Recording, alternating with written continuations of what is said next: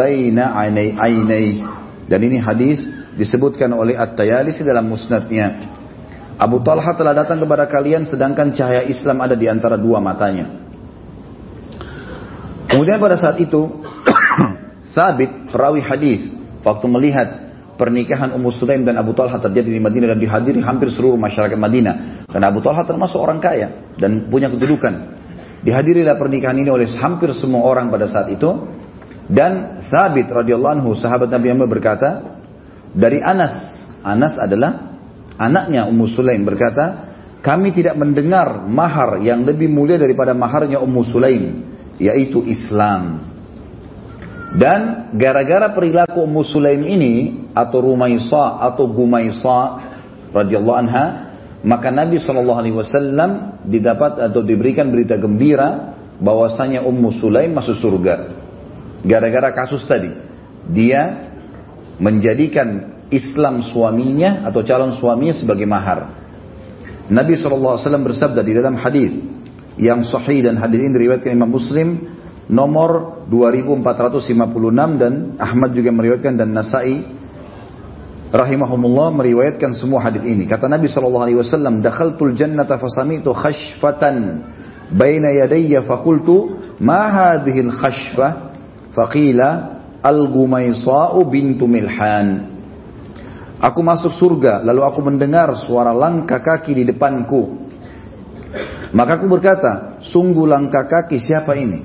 Jadi di surga, kita sudah pernah dengar riwayat kalau Nabi SAW mendengar langkah atau suara sendalnya, trompa sendalnya Bilal anhu.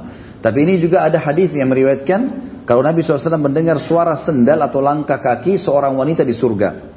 Lalu beliau bertanya kepada Jibril, suara langkah siapa ini? Kata Jibril, dia adalah Al-Gumaisa bintu Milhan. Dan Al-Gumaisa atau Ar-Rumaisa adalah Ummu Sulaim. Saya sempat bertanya langsung dengan uh, guru kami tentunya, Dr. Saleh Suhaimi. Saya telepon beliau dan saya nanyakan, Al-Gumaisa ini apakah memang beliau juga Ar-Rumaisa? Maka beliau mengatakan iya. Makanya saya sampaikan tadi kalau ini adalah namanya juga Rumaisa yang sering kita dengar dengan istilah ini. Teman-teman sekalian, pada saat setelah dia masuk Islam, maka mulailah Abu Talha mendalami Islam lebih dalam dan dia termasuk utusan Ansar yang kedua kali datang. Bayat Aqabah pertama tadi sudah, dia syahadat. Bayat Aqabah yang kedua dia datang lagi bersama Ummu Sulaim sekarang, bersama istrinya. Dan akhirnya Nabi SAW minta pada saat itu bayat. Dan salah satu dari Ansar, Abu Ubadah bin Samit, uh, ma, Eh, Sa'ad ibn Ubadah radhiyallahu anhu berkata, "Ya Rasulullah, kami sudah masuk Islam nih di baiat Aqabah yang kedua. Kami minta syarat, apa syaratnya?" Kata Nabi SAW, syaratnya kalian syahadat. Kata mereka, kami sudah syahadat. Ada syarat yang lain. Saya minta kalian sholat. Kalian lakukan perintah-perintah agama. Kata mereka, kami sudah jalankan. Yang kami inginkan syarat buat diri anda. Kami ingin anda datang ke Madinah. Kami ingin anda tinggalkan Mekah pindah kepada kami. Apa syaratnya? Kata Nabi SAW, kami, ya, aku meminta agar kalian membelahku dan agama ini lebih daripada kalian membela diri kalian sendiri atau keluarga kalian atau harta kalian. Maka kata saat radhiyallahu anhu kalau begitu, apa balasannya ya Rasulullah? Kata Nabi SAW, surga. Kata saat kami setuju. Tiba-tiba pada saat itu ada suara keras di Mina, di atas gunung. Mereka ada satu orang teriak mengatakan, sungguh orang-orang bodoh telah berkumpul di sekitar Muzammam atau Muzammin. Ini julukan untuk Nabi SAW mereka berikan. Tentunya tidak baik ya. Dan mereka sudah sepakat untuk memerangi kalian. Maka pada saat itu Abu Talha dan Sa'ad ibn Ubadah berdiri serentak. Lalu mengatakan, Ya Rasulullah, kalau anda mau kami buktikan, kami buktikan sekarang. Haruskan pedang, sekarang kami bela anda. Bukan cuma pada saat hijrah ke Madinah, di sini juga kami siap. Maka kata Nabi SAW, bubarlah. Jangan, belum saatnya, belum diperintahkan. Maka pada saat itu pun mereka bubar dan akhirnya mereka pulang ke Madinah. Ada sebuah kisah unik dalam kehidupan rumah tangga Abu Talha dengan Ummu Sulaim yang diangkat dalam banyak riwayat yang sahih. Dan saya yakin teman-teman mungkin sudah tahu kisah ini ya. Karena pernah saya sampaikan, mungkin teman-teman juga pernah dengar dari para asal dan duat kita. Tapi saya sebutkan karena memang di buku kita disebutkan dan perlu disampaikan karena ini berhubungan memang dengan kisah orang yang sedang kita bahas. Abu Talha dikaruniai anak dari Ummu Sulaim. Kalau Anas tadi dari suami pertama, ini dari Abu Talha dapat anak. Anak ini laki-laki, tampan, badannya sehat. Satu hari, setelah beberapa hari dia lahir, anak ini sakit keras. Lalu kemudian Abu Talha bingung. Karena dia merasa ini anak pertamanya. Dia bangga dengan ini. Maka para saudara saudaraku seiman, dia terus menjaga anak ini. Dia cuma keluar sholat, dia kembali lagi. Pas menjelang maghrib, kata Abu Talha, Wahai Ummu Sulaim, saya akan pergi gitu kan, ke masjid, duduk bersama Nabi Shallallahu Alaihi Wasallam sampai menjelang isya, lalu saya balik. Tolong jaga baik-baik anak ini. Dia bilang baiklah. Baru keluar rumah Abu Talha, anaknya mati. Anaknya meninggal dunia. Lalu Ummu Sulaim berkata kepada Anas, anaknya, dan orang-orang ada di rumahnya, ada beberapa orang pembantunya di rumah, dia mengatakan, saya memohon dan meminta kepada kalian jangan ada yang sampaikan ke Abu Talha tentang keadaan anaknya sampai saya sendiri ceritakan. Kata mereka baiklah. Lalu kata Anas radhiyallahu saya menyaksikan ibu saya dandan yang belum pernah dandan sebelumnya secantik itu. Dengan sangat cantik, sangat wangi, rumah dibersihkan, Lalu dia masak masakan yang sangat enak sambil menunggu Abu Talha balik. Sambil menunggu Abu Talha balik. Habis Isya Abu Talha balik. Ummu Sulaim yang merupakan ibunya anak itu biasanya ibu-ibu perempuan lebih banyak terkena perasaan. Tapi dia bagaimana dia melakukan ini karena keimanannya. Maka Ummu Sulaim radhiyallahu anha langsung menyambut istri depan pintu, suami depan pintu, diajak ke tempat makan, makan sampai kenyang, lalu kemudian dia menggoda suaminya, lalu kemudian terjadi hubungan biologis. Setelah selesai, Abu Talha sudah kenyang, kemudian juga syahwatnya sudah terpenuhi, jiwanya sudah merasa tenang, baru kemudian Ummu Sulaim bertanya, wahai Abu Talha, bagaimana menurut kamu kalau seandainya ada tetangga minjamin kita sesuatu, lalu dia minta kembali. Ada orang pinjamin sesuatu lalu dia minta dia pemiliknya. Kita tahan atau kita kembalikan? Kata Abu Talha demi Allah harus dikembalikan. Haknya orang. Gitu. Lalu kata Ummu Sulaim, kalau begitu berharaplah pahala dari Allah karena anakmu sudah diambil oleh pemiliknya. Oleh Allah. Abu Talha tiba-tiba marah. Lalu mengatakan, Hai Ummu Sulaim, bagaimana bisa kau membiarkan saya makan sampai kenyang, kau membiarkan saya menikmati tubuhmu, lalu kemudian kau tidak menyampaikan tentang kematian anakku? Aku akan laporkan kepada Nabi Sallallahu Alaihi Wasallam. Maka Ummu Sulaim tidak marah, tidak apa, pakai pakainya ikut dengan suaminya ke masjid melapor kepada Nabi Shallallahu Alaihi Wasallam. Lalu Nabi Shallallahu Alaihi Wasallam tersenyum, lalu kemudian beliau mengatakan, apakah kalian sempat berhubungan malam ini, tadi ini? Kata Abu Talha, iya ya Rasulullah. Kata Nabi SAW, semoga Allah berkahi. Dan dari doa Nabi SAW ini, akhirnya Allah Subhanahu Wa Taala membuat Ummu Sulaim hamil. Dan akhirnya melahirkan anak, melahirkan anak. Dalam sebuah riwayat disebutkanlah anak laki-laki dan diberi nama Abdullah. Hadis ini diriwayatkan Imam Muslim nomor 2144 dikatakan bahwasanya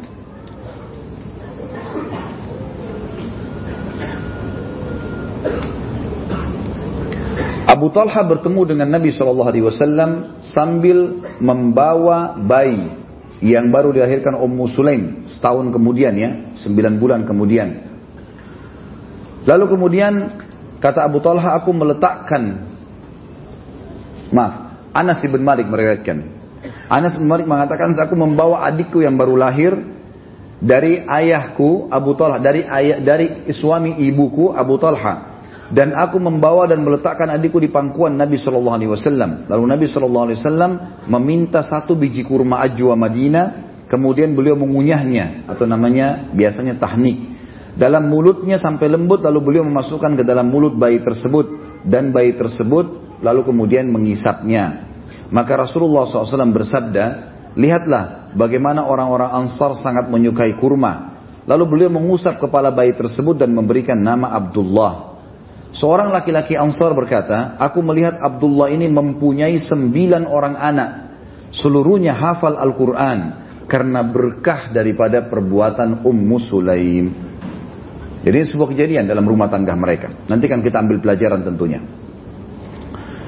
Kita sekarang masuk teman-teman sekalian pengalaman Abu Talha dalam peperangan.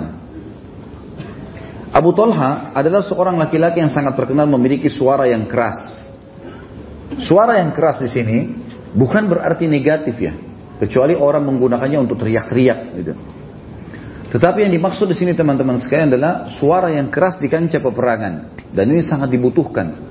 Di zaman dulu tidak ada pengeras suara, maka sangat dibutuhkan dan memang orang-orang yang punya suara keras biasanya mereka diletakkan di empat titik ya pasukan di bagian depan kanan, kiri depan, belakang kanan dan belakang kiri. Nanti mereka akan mengeraskan suara, baik dalam membaca Al-Quran, baik dalam menyampaikan instruksi-instruksi dan suara mereka bisa sampai ke seluruh pasukan karena kerasnya. Dan itulah yang disebabkan sabda Nabi SAW keluar tadi, La sautu Abi Talha fil jaishi khairun min alfi rajul. Sesungguhnya suara Abu Talha dalam pasukan lebih baik daripada seribu tentara. Dalam riwayat lain kata Nabi SAW, La sautu Abi Talha fil jaishi khairum min fi'ah. Sesungguhnya suaranya Abu Talha dalam pasukan lebih baik daripada sekelompok pasukan. Jadi beberapa kelompok pasukan, Abu Talha lebih baik walaupun dia sendiri. Di perang Badar, beliau menjadi salah satu pasukan inti Nabi SAW di depan yang mengeraskan suara untuk memotivasi para sahabat. Dan memang suaranya berhasil memotivasi para sahabat dengan syair-syair yang masyhur yang dia sebutkan untuk memotivasi para sahabat. Tapi yang mengukir sejarah yang tidak terlupakan adalah kehadiran Abu Talha di dua peperangan bersama Nabi Wasallam di perang Uhud dan di perang Hunain.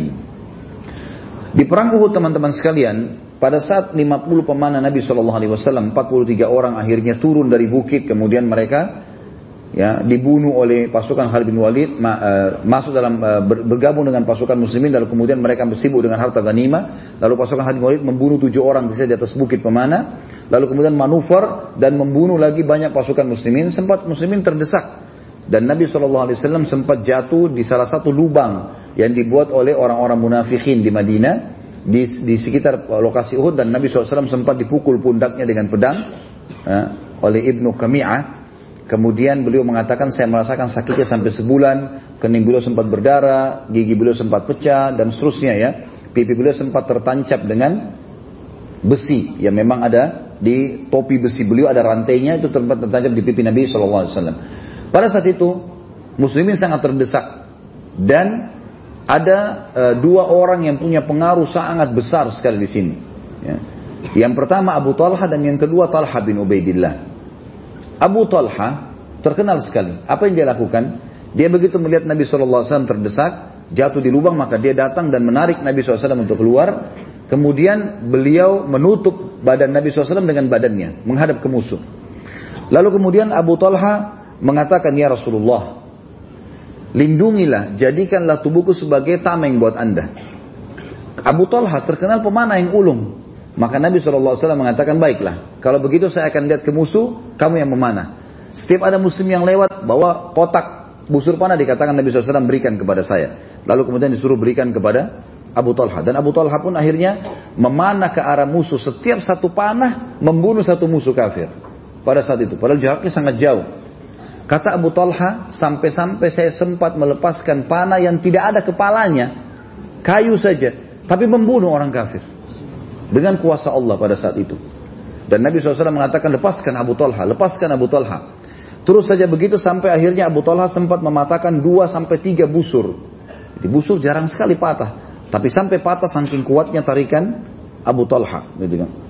Kemudian Abu Talha mengatakan, wahai Nabi Allah, aku korbankan ayah dan ibuku demi dirimu. Jangan melongo ke musuh, jangan sampai lihat ke arah musuh terlalu jauh. Karena Abu Talha duduk memana, Nabi SAW di belakang Abu Talha. Aku khawatir anak panah akan mengenaimu. Biarkan leherku yang menjadi pelindung bagi lehermu ya Rasulullah. Anas bin Malik juga berkisah pada saat itu terjadi peperangan dan kacaunya, kocar kacirnya pasukan muslimin. Sempat aku melihat Aisyah dan Ummu Sulaim, ibunya sendiri. Menyingsingkan kain mereka sehingga aku melihat gelang kaki mereka karena membawa air. Keduanya mengapit kantong air di pinggang lalu memberi minum pasukan Keduanya mondar-mandir melakukan itu dan sempat pada saat itu pedang aku lihat jatuh dari tangan Abu Talha dua sampai tiga kali karena memang menghadapi musuh ya. Kemudian juga Anas bin Malik meriwayatkan dalam riwayat yang lain Abu Talha berlindung bersama Nabi SAW di balik satu tameng. Abu Talha adalah pemanah yang ahli. Jika Abu Talha melepaskan anak panah, Nabi SAW melihat sasaran anak panahnya. Dan kemudian Nabi SAW mendoakan agar anak panahnya kena pada sasaran.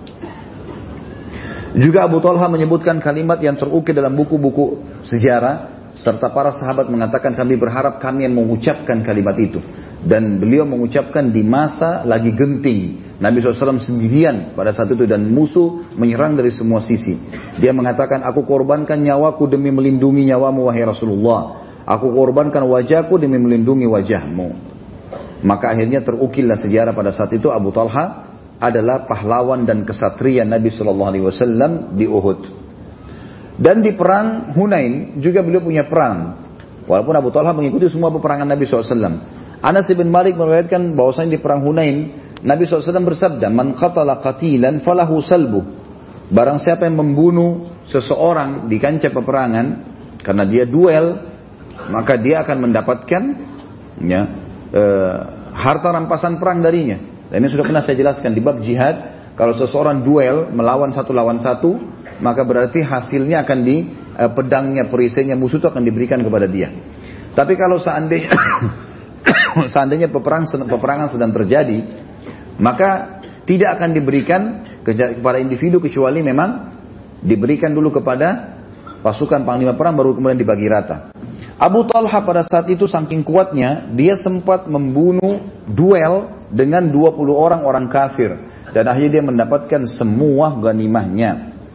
Disebutkan dalam riwayat yang lain, bahwasanya Abu Talha menghadapi satu persatu musuh. Lalu kemudian dia pun mengalahkan satu persatu sementara orang sudah merasa letih. Orang sudah merasa letih. Sementara dia bisa mengalahkan musuh-musuh tersebut. Maka Rasulullah SAW memberikan kepadanya seluruh salb atau ganima dari orang-orang ini. Koin yang lain teman-teman sekalian adalah bagaimana infaknya Abu Talha di jalan Allah Subhanahu wa taala dan Abu Talha memiliki dia termasuk orang Ansor yang kaya raya. Sebagian ulama mengatakan setelah Sa'ad ibn Abi, uh, Sa'ad hmm, Sa'ad ibn Mu'al ya dan Sa'ad ibn Ubadah yang terkenal dengan kekayaannya, maka Abu Talha adalah orang kekaya tertiga, yang ketiga terkaya di Madinah. Dia memiliki harta yang sangat banyak, terutama berupa kebun kurma. Ada satu wilayah di Madinah terkenal dengan tanah yang sangat subur dan di situ ada kebun-kebun orang-orang yang kaya raya. Abu Talha memiliki sebuah kebun yang di wilayah Bayruha namanya. Nama sebidang kebun yang memang dinamakan dengan nama wilayah itu yang semua penduduk Madinah berharap itu bisa jadi kebunnya karena bagusnya hasilnya, pohonnya subur, kemudian hasilnya banyak ya. Maka Abu Talha pun mendengar ayat Al-Quran pada saat itu turun. Surah Al-Imran ayat 92 kepada Nabi SAW yang bunyinya, A'udhu billahi minasyaitan rajim, lan tanalul birra hatta tunfiku mimma tuhibbun. Kalian tidak akan pernah memperoleh kebajikan sebelum kalian menginfakkan sebagian harta yang kalian cintai. Maka Abu Talha datang kepada Nabi SAW dan berkata, Ya Rasulullah, sesungguhnya Allah telah berfirman, Lan hatta tunfiqu. Kalian tidak akan bisa mendapatkan kesempurnaan balasan pahala sampai kalian menginfakkan apa yang paling kalian cintai. Harta yang paling aku cintai adalah bayi ruha. Maka aku ingin mensedekahkan kepada Allah di jalan Allah. Lihatlah ya Rasulullah, saya harus arahkan ke mana nih? Saya wakafkan, saya berikan kepada anda, bagikan kepada kerabat, bagikan kepada muslimin. Apa yang saya harus lakukan? Maka kata Nabi Wasallam, bakin Zalika malun rabih. Zalika malun rabih. Wa qad sami'tu ma qulta wa inni ara an taj'alaha fil aqrabin. Mengagumkan sekali, bagus sekali apa yang kau lakukan. Itu adalah harta yang pasti akan menguntungkanmu di dunia dan di akhirat. Itu adalah harta yang pasti menguntungkanmu di dunia dan akhirat. Dua kali disebutkan oleh oleh Nabi SAW lalu dikatakan dan aku telah mendengarkan apa yang kau ucapkan nanti aku jadi saksi dan aku melihat engkau membagikan kepada kaum kerabatmu. Abu Talha berkata, aku akan melakukan wahai Rasulullah. Maka Abu Talha membagikan kepada kerabat-kerabatnya dan sepupu-sepupunya. Dan ini nanti kita akan ambil pelajaran tentang fadilahnya dan bagaimana orang berinfak dan Allah akan balas sesuai dengan niatnya. Makin bagus, makin dicintai sesuatu yang kita korbankan, maka makin besar pahalanya di sisi Allah subhanahu wa ta'ala. Jadi kalau kita mau berinfak teman-teman, mau memberikan makanan atau apa saja, jangan kita berikan makanan atau uang ataupun materi karena kita sudah tidak perlu. Sudah kenyang misalnya baru kita kasih makanan. Berbeda dengan pada saat memang kita lagi lapar, kemudian kita berbagi dengan orang dari makanan itu. Maka pahalanya berbeda sesuai dengan kadar juhud atau upaya seseorang untuk mengorbankan di jalan Allah. Abu Talha juga termasuk orang pilihan Nabi Shallallahu Alaihi Wasallam yang Nabi SAW khususkan untuk bisa mengambil barakah dari Nabi SAW. Artinya gini, pada saat Nabi SAW masih hidup saudara seiman, beda dengan kondisi beliau sudah meninggal. Waktu beliau masih hidup, boleh seseorang mengambil berkah dari beliau. Seperti kasus misalnya, bekas minum Nabi SAW diminum oleh para sahabat. Bekas air udu diambil oleh para sahabat. Gitu kan? Keringat Nabi SAW diambil, dijadikan minyak wangi oleh para sahabat. Bahkan Nabi SAW pernah mengizinkan sahabat untuk mengambil rambut beliau. Di antaranya adalah kasus yang terjadi pada Abu Talha. Disebutkan dari Anas bin Malik, anak Ummu Sulaim yang merupakan anak istri daripada Abu Talha, bahwa Rasulullah SAW pada saat lagi haji sempat melempar jumrah akabah. Kemudian beliau mendatangi unta-unta dan menyembelihnya. Jadi kalau orang haji teman-teman sekalian, tanggal 8 Zulhijjah dikenal dengan hari Tarwiyah, mereka pergi ke Mina pakai baju ihram, sholatnya duhur asar di jamak kasar takdim, kemudian sampai maghrib, maghrib isya di jamak kasar takdim, kemudian mereka paginya tanggal 9 menuju ke Arafah. Tinggal sampai terbenam matahari duhur asar di jamak takdim juga, jamak kasar takdim, isyaknya mereka pergi maghrib isya mereka takhirkan di Muzdalifah. Besok pagi, hari raya Idul Adha, hari nahar, kaum jemaah haji atau para jemaah haji boleh membuka ihram tapi salah satu tapi syaratnya harus mengerjakan salah dari tiga hal. Walaupun tiga-tiganya wajib dilakukan. Tapi boleh salah satunya sudah boleh tahallul cukur rambut dan kemudian mereka pakai baju biasa. Yang pertama jumrah akabah. Melontar pada saat itu. Dan saya selalu ingatkan, jangan bilang melontar syaitan. Karena nggak ada syaitan situ. Itu simbolik saja. Kemudian yang kedua adalah berkurban dan yang ketiga adalah tawaf ifadah. Hanya saja kalau suami istri itu harus tawaf ifadah dulu baru boleh berhubungan. Walaupun mereka sudah tahallul, mereka belum boleh berhubungan sampai mereka mengerjakan tawaf ifadah. Nabi SAW pada saat di musim haji, ya, sempat lempar jumrah di hari nahar, tanggal 10 Zulhijjah, lalu kemudian beliau menyembelih unta-unta kurbannya, kemudian beliau memanggil tukang bekam yang sedang duduk di situ, lalu beliau memberi isyarat kepadanya agar mencukur rambut beliau. Dari tukang bekam biasanya ahli mencukur juga karena mereka biasanya mencukur rambut baru membekam. Maka Nabi SAW suruh mencukur bagian sisi kanan kepala beliau SAW. Lalu kemudian ada sahabat-sahabat yang mengambil rambut-rambut Nabi SAW dan Nabi biarkan. Mereka ambil dan mereka simpan, gitu kan? Ini yang saya bilang tadi bolehnya mengambil itu, ya. Lalu kemudian Nabi SAW berkata kepada tukang cukur tadi, cukurlah sisi yang lain, sisi kiri. Kemudian semua rambutnya Nabi SAW sisi kiri beliau tampung. Dan beliau berkata kepada para sahabat, di mana Abu Talha? Lalu datanglah Abu Talha dan Nabi SAW memberikan itu kepadanya. Dan ini diriwayatkan Imam Muslim nomor 1305, Tirmidzi nomor 73 dalam Kitabul Hajj, dan Abu Daud sebutkan nomor 1981. Sebagian ulama hadis ada yang mengatakan, ini bukan masuk dalam bab tabarruk, bukan mengambil berkah, tapi memang masuknya dalam masalah baginda Nabi Shallallahu Alaihi Wasallam menyuruh sahabat-sahabat tertentu untuk berkhidmat dengan beliau. Jadi seperti misalnya Abdullah bin Mas'ud pada saat kita bahas pertemuan kita yang sebelumnya, bagaimana beliau khusus untuk menyiapkan air uduk Nabi Shallallahu Alaihi Wasallam dan juga sendal Nabi beserta siwak, gitu kan? Itu kerjanya Abdullah bin Mas'ud. Ada sahabat Nabi yang khusus mengurus kuda Nabi SAW, ada yang mengurus unta Nabi SAW, ada yang mengurus ya eh, apa namanya jalan yang akan dilewati oleh Nabi Wasallam. Ada yang menaungi Nabi SAW kalau lagi panas. Ada yang khusus mengambil minuman Nabi SAW. Setiap kali Nabi minum minum selalu dia menyiapkan dan seterusnya. Sebagian ulama mengatakan Nabi SAW ingin rambutnya dibuang di satu tempat. Maka beliau pun menyuruh para sahabat untuk mengambilnya dan sengaja membagi-bagi, gitu kan, untuk supaya para sahabat ini yang membuangnya sebagai sebuah fadilah khidmat dengan Nabi Shallallahu Alaihi Wasallam. Ini pendapat yang lain yang mengatakan ini bukan dalam bukan masuk dalam bab tabarruk. Tapi sebagian ulama mengatakan ini adalah boleh dilakukan karena pada Nabi Shallallahu Alaihi Wasallam, tapi hanya pada beliau saja. Abu Talha terkenal juga dengan ibadahnya, saudara seiman. Ini saya masih jelaskan dulu semua apa yang disebutkan dalam buku. Nanti kita akan masuk ke masalah apa yang kita bisa ambil fadilahnya dia, pelajaran-pelajaran banyak sekali pelajaran yang kita ambil nanti. Abu Talha radhiyallahu anhu menjalani kehidupannya sebagai orang yang tekun ibadah, tidak pernah tidak pernah satu kali pun batal uh, terlambat sholat malamnya, tidak pernah hilangan kehilangan jihad dan juga tidak pernah berhenti dalam berpuasa. Bahkan beliau terkenal pada saat wafatnya Nabi Shallallahu Alaihi Wasallam, maka beliau berpuasa selama 40 tahun tidak pernah berhenti sampai beliau meninggal. Dan dikatakan oleh Anas bin Malik, aku tidak melihat Abu Talha berbuka puasa dari puasa-puasa sunnah kecuali Idul Fitri dan Idul Adha karena beli atau karena beliau sakit.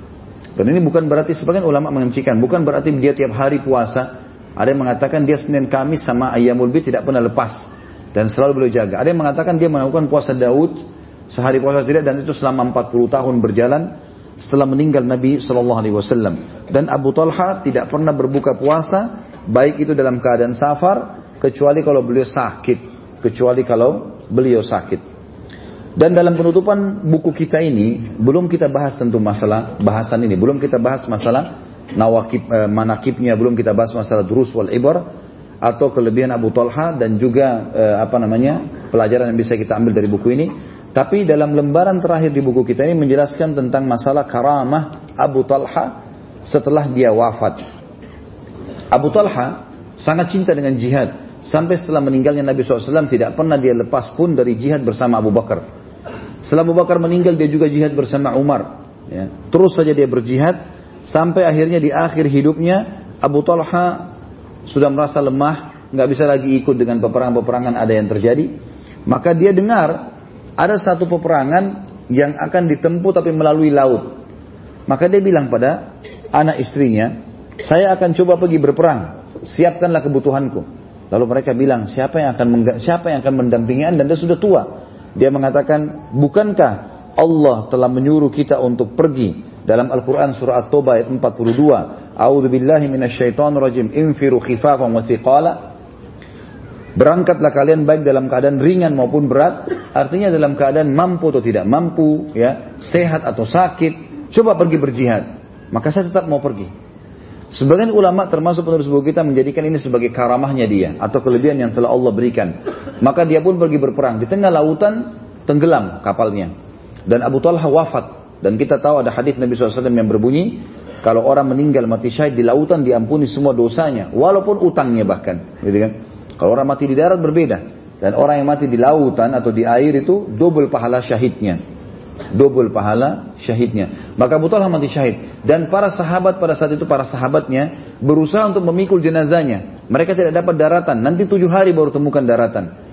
Dan mereka setelah menemukan daratan, mereka menguburkan jenazah Abu Talha. Mereka temukan jenazah Abu Talha masih utuh seperti apa adanya. Dan pada saat itu mengeluarkan bau yang wangi. Yang menandakan beliau adalah mati syahid. Teman-teman sekalian, yang kita bisa ambil manakib kelebihan Abu Talha adalah yang pertama, dia termasuk orang yang pertama masuk Islam dari orang Ansar. Lalu yang kedua dia mengikuti semua peperangan bersama Nabi Shallallahu Alaihi Wasallam dan bagaimana perannya yang sangat besar di perang Uhud, di mana dia menjadikan tubuhnya sebagai tameng pada saat membela Nabi Shallallahu Alaihi Wasallam. Dan ada riwayat tadi saya lupa sebutkan, Abu Talha pada saat pulang dari perang Uhud, Ummu Sulaim menceritakan kalau tidak ada celah sedikit pun dari tubuh Abu Talha yang tidak luka. Ditemukan lebih dari 70 luka di tubuh Abu Talha. Baik tombak, anak panah, sabetan pedang. Karena dia memang menjadikan Abu Talha, eh, Nabi SAW sebagai ya, lindungannya. Dia melindungi Nabi SAW. Dan juga bagaimana perannya dalam membunuh 20 orang kafir dalam duel. Dan ini sangat sulit. Tidak semua orang bisa melakukannya. Orang mungkin mengalahkan dua orang, tiga orang. Kalau duel, ya. Karena membunuh satu orang sulit sekali. Tapi di sini dia bisa membunuh 20 orang di perang Hunain. Kemudian yang ketiga teman-teman sekalian, dia salah satu dari orang Ansar yang sempat membaiat Nabi SAW sebagaimana tadi sudah kita sebutkan di bayat Aqabah yang pertama dan akhirnya menjadi salah satu juga dari utusan orang-orang Ansar di Baiat Aqabah yang kedua.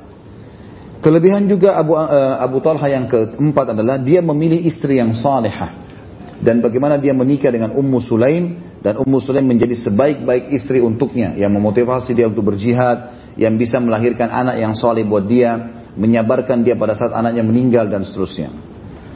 Yang kelima, bagaimana kesabaran Abu Talha pada saat anaknya meninggal dan kita lihat tadi, akhirnya dia melapor kepada Nabi SAW dan dia bisa menerima apa yang sedang Allah cobakan. Yang keenam adanya karamahnya. Adanya kelebihan tadi pada saat dia mati, jenazahnya tidak hancur selama tujuh hari atau tidak bau. Dan juga bagaimana kekuatan imannya dalam bersedekah pada saat dia menyumbangkan bayi ruha tadi wilayah atau perkebunan yang sangat dia cintai. Yang ketujuh, bagaimana zuhudnya dan bagaimana ibadahnya yang sangat besar Termasuk tidak pernah ketinggalan satu kali pun sholat malam, tidak pernah ketinggalan satu kali pun puasa-puasa yang telah dianjurkan.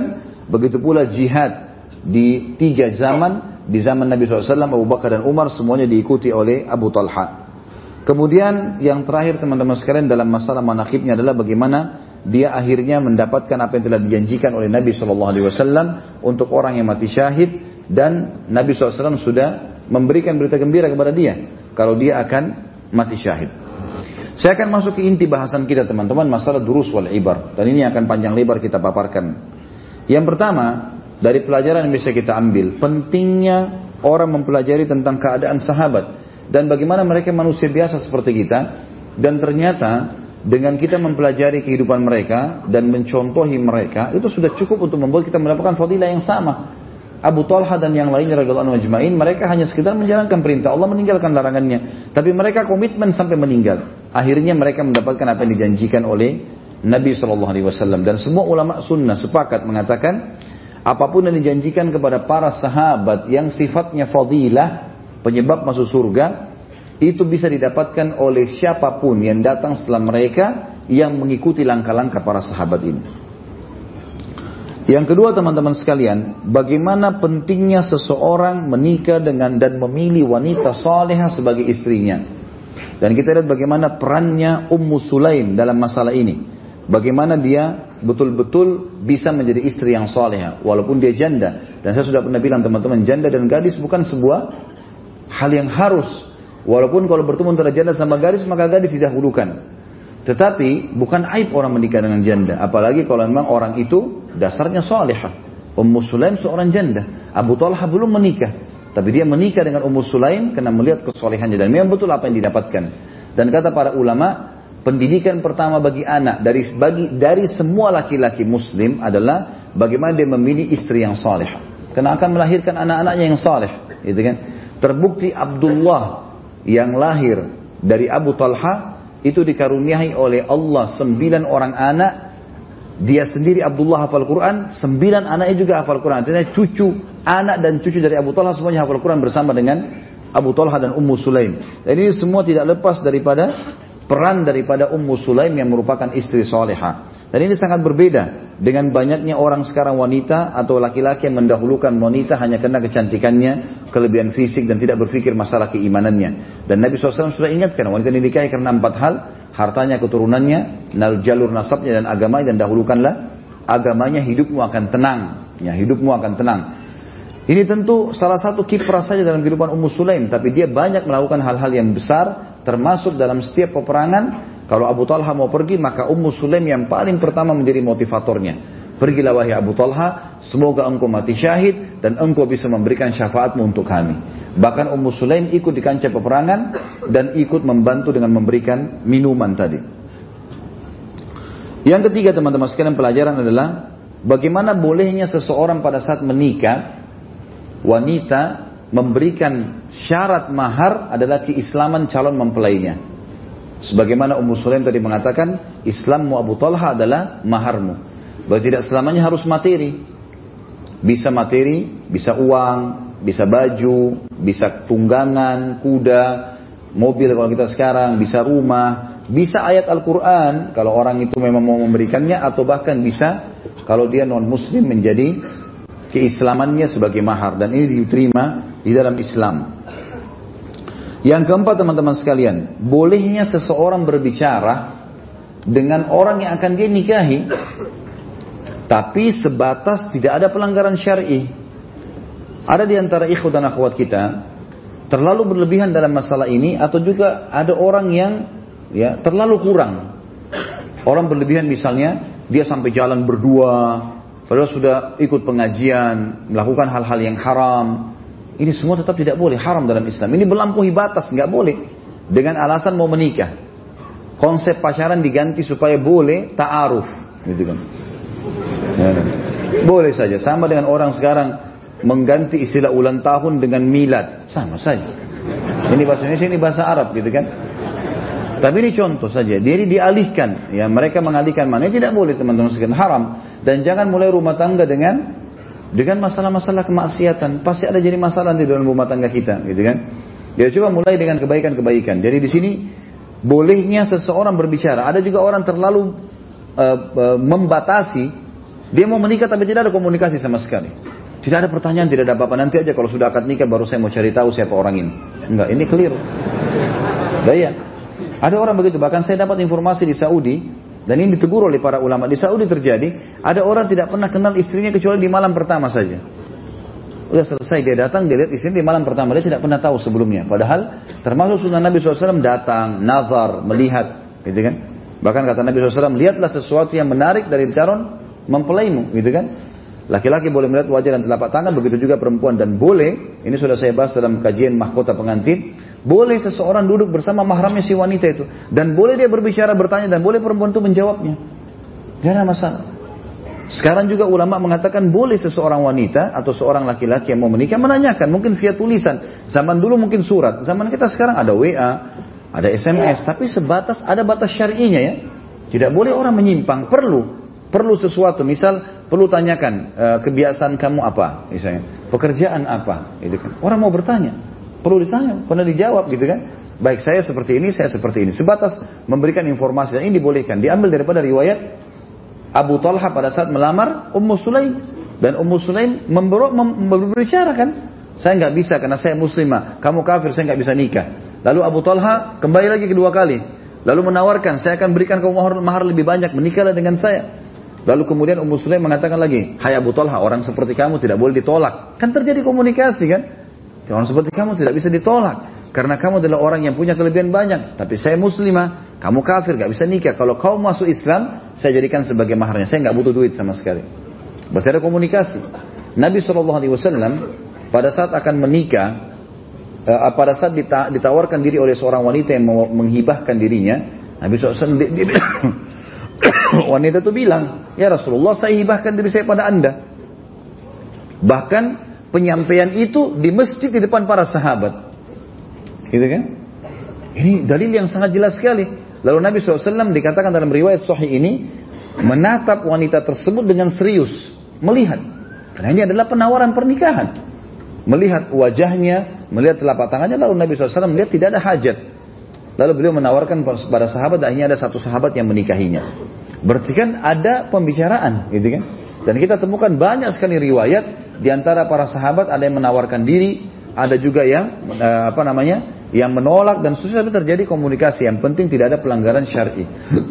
ada orang terlalu berlebihan dalam masalah ini akhirnya terjadi pacaran yang haram sebelum nikah. Ada orang juga yang terlalu berlebihan membatasi diri sehingga dia tidak tahu apa-apa tentang pasangannya. Dan ini melanggar juga syar'i. Sampai beberapa sahabat mengatakan, saya pernah mengintai ya seorang wanita dalam arti kata positif di sini ya dia tidak tahu wanita ini kegiatannya apa. Maka pada saat wanita itu pergi satu tempat, dia melihat dari jarak jauh saja. Dia melihat wanita ini sebenarnya rutinitas setiap hari ke mana sih? Oh ternyata dia pergi ke pasar belanja kebutuhan rumah, kemudian dia kembali lalu dia masak dan seterusnya. Seperti itulah. Kebutuhan cuma seperti itu. Oh dia sudah tahu punya gambaran. Kalau wanita ini seperti ini kegiatannya, gitu kan? Jadi sesuatu yang memang kita mau menikah itu boleh ada hukum syar'i membolehkan masalah itu. Kemudian yang selanjutnya adalah yang kelima di sini jaminan surga bagi Ummu Sulaim radhiyallahu anha hanya karena niat mau menarik Abu Talha agar masuk Islam dan bolehnya orang menikah dengan muallaf di sini. Bolehnya orang menikah dengan muallaf dan ini perlu digarisbawahi juga. Jadi jangan disalahkan kalau seorang muslimah menikah dengan laki-laki kafir yang masuk Islam. Cuma saja perlu digarisbawahi satu hal teman-teman sekalian. Kalau ada muslim dan muslimah, maka kita harus dahulukan muslim dan muslimah yang sudah pasti-pasti dalam keadaan Islam. Karena kalau la Allah, semoga Allah tidak takdirkan terjadi perceraian, minimal anak-anak tidak ikut murtad, gitu kan? Tapi kalau seseorang merasa dirinya bisa, memandu dan dia lihat orang ini memang betul-betul ikhlas mau masuk Islam, dia mau cari pahala silahkan saja. Tidak ada masalah. Dan ini dibolehkan dalam syariat. Makanya di sini Nabi SAW tidak pungkiri sama sekali perilaku Ummu Sulaim. Sementara Ummu Sulaim adalah termasuk sahabat yang sangat dekat dengan Nabi SAW. Hampir tiap hari Ummu Sulaim di rumah Nabi SAW, di rumah Aisyah. Dan kita sudah tahu tadi anaknya Anas bin Malik jadikan pembantu Nabi SAW selama 10 tahun. Dan kita tahu semua riwayat tentang masalah dalam rumah, umumnya dalam rumah ya, bukan semua, umumnya dalam rumah atau di, yang perilaku Nabi SAW sehari-hari Anas bin Malik yang meriwayatkannya. Dan ini menandakan kedekatan Ummu Sulaim dengan Nabi SAW. Dan ini jaminan surga bagi perbuatan baik tadi. Dan kita tahu di sini bagaimana mudahnya seseorang muslim mendapatkan surga asal dia melakukannya. Atau mentaati perintah Allah subhanahu wa ta'ala atau mencari ridha Allah. Yang keenam teman-teman sekalian adalah fadilah sabar fadilah sabar. Bagaimana seseorang sabar dalam menghadapi masalah dan kita sudah pernah jelaskan teman-teman sekalian sabar itu dalam tiga hal. Sabar dalam mengerjakan ketaatan, hadiri majelis ilmu, sabar. Sampai dulu teman-teman sekalian ada seorang ulama bernama Al-A'mash, ulama hadis. Al-A'mash ini kalau ngomong disebutkan dalam kisah beliau, itu kalau beliau ngomong sering kali ludahnya terlempar-lempar. iya, dan ini disebutkan oleh para ulama hadis. Jadi kalau murid-muridnya dulu di depan, alhamdulillah di sini di depan tidak ya. Itu kalau lagi ngomong, pasti kena ludah sambil nulis. Tapi mereka sabar. Ya. Sering kali mereka selesai menulis hadis, yang penting dapat hadis, mereka mengusap wajah mereka karena ada ludah. Iya. Itu disebutkan dalam dalam dalam salah satu riwayat tentang beliau gitu ya. Tapi mereka sabar. Mereka sabar. Imam Ahmad pernah mencari ilmu satu hadis di ujung Irak satu bulan naik kuda. Ngejar satu hadis baru kembali lagi. Begitu sabarnya mereka dalam menuntut ilmu, begitu sabarnya mereka dalam beribadah, gitu kan? Selalu saja begitu. Sabar dalam mengerjakan ibadah dibutuhkan. Sabar yang kedua adalah sabar dalam meninggalkan kemaksiatan. Semua kita pasti terlintas kesempatan untuk berzina, kesempatan untuk dusta, kesempatan untuk riba, kesempatan untuk nipu, banyak. Kan gitu. Seorang kalau safar, tinggal di hotel sendirian, terbuka pintu zina, dia bisa panggil pezina, naudzubillah. Tapi dia sabar. Seseorang bisa saja nonton sesuatu di HP-nya, tapi dia sabar. Mungkin yang buruk misalnya, tapi dia sabar. Sabar dalam meninggalkan kemaksiatan. Dan yang ketiga, sabar dalam menghadapi cobaan harian. Dan kata para ulama, dua sabar yang pertama lebih penting daripada sabar yang ketiga. Maksudnya sabar dalam ketaatan, sabar dalam meninggalkan maksiat lebih penting daripada sabar dalam masalah cobaan harian. Walaupun di sini Abu Talha dan Ummu Sulaim dapat cobaan dari harian karena anaknya meninggal, gitu kan? Anaknya meninggal. Dan kita dengarkan bersama-sama teman-teman beberapa ayat Al-Quran dulu berhubung dengan sabar. Misalnya disebutkan di dalam Al-Quran surah Az-Zumar ayat 10. A'udhu billahi minasyaitonir rajim.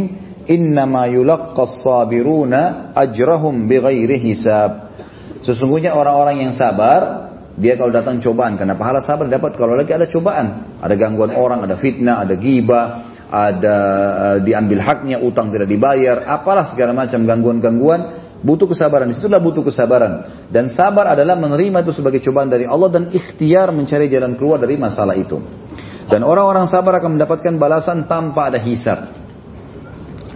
Di dalam ayat yang lain Allah Subhanahu wa taala juga berfirman, "A'udzubillahi minasyaitonirrajim wa basyiril mukhbitin alladzina idza dzukirallahu wajidat qulubuhum was-sabirina ala ma asabahum wal muqimis shalah wa mimma razaqnahum yunfikun Sampaikanlah berita gembira kepada orang-orang yang mukhbitin atau orang yang menundukkan dirinya kepada Allah. Yaitu orang-orang yang kalau diingat Allah, disebut Allah, maka hati mereka menjadi lunak dan patuh serta orang-orang yang sabar terhadap apa yang diujikan kepada mereka dan orang yang suka mendirikan sholat dan juga menginfakkan apa yang kami berikan rezeki kepada mereka. Jika Allah puji orang-orang yang sabar, masuk dalam kategori hamba-hamba Allah yang terpuji dalam surah Al-Ahzab, Surah nomor 33 ayat 35 Allah berfirman, A'udzu billahi minasyaitonir rajim. Innal muslimina wal muslimati wal mu'minina wal mu'minat والمؤمنين والمؤمنات والقا والقائم والقانتين والقانتات والصادقين والصادقات. Lalu Allah datang menyebutkan was-sabirina والصابرين والصابرات والخاشئين والخاشئات والمتصدقين والمتصدقات والصائمين والصائمات والحافظين لفروجهم والحافظات والذاكرين الله كثيرا والذاكرات أعد الله لهم مغفرة وأجرا عظيما. Sesungguhnya seluruh muslim laki-laki dan muslimah perempuan, mukmin laki-laki dan mukminah perempuan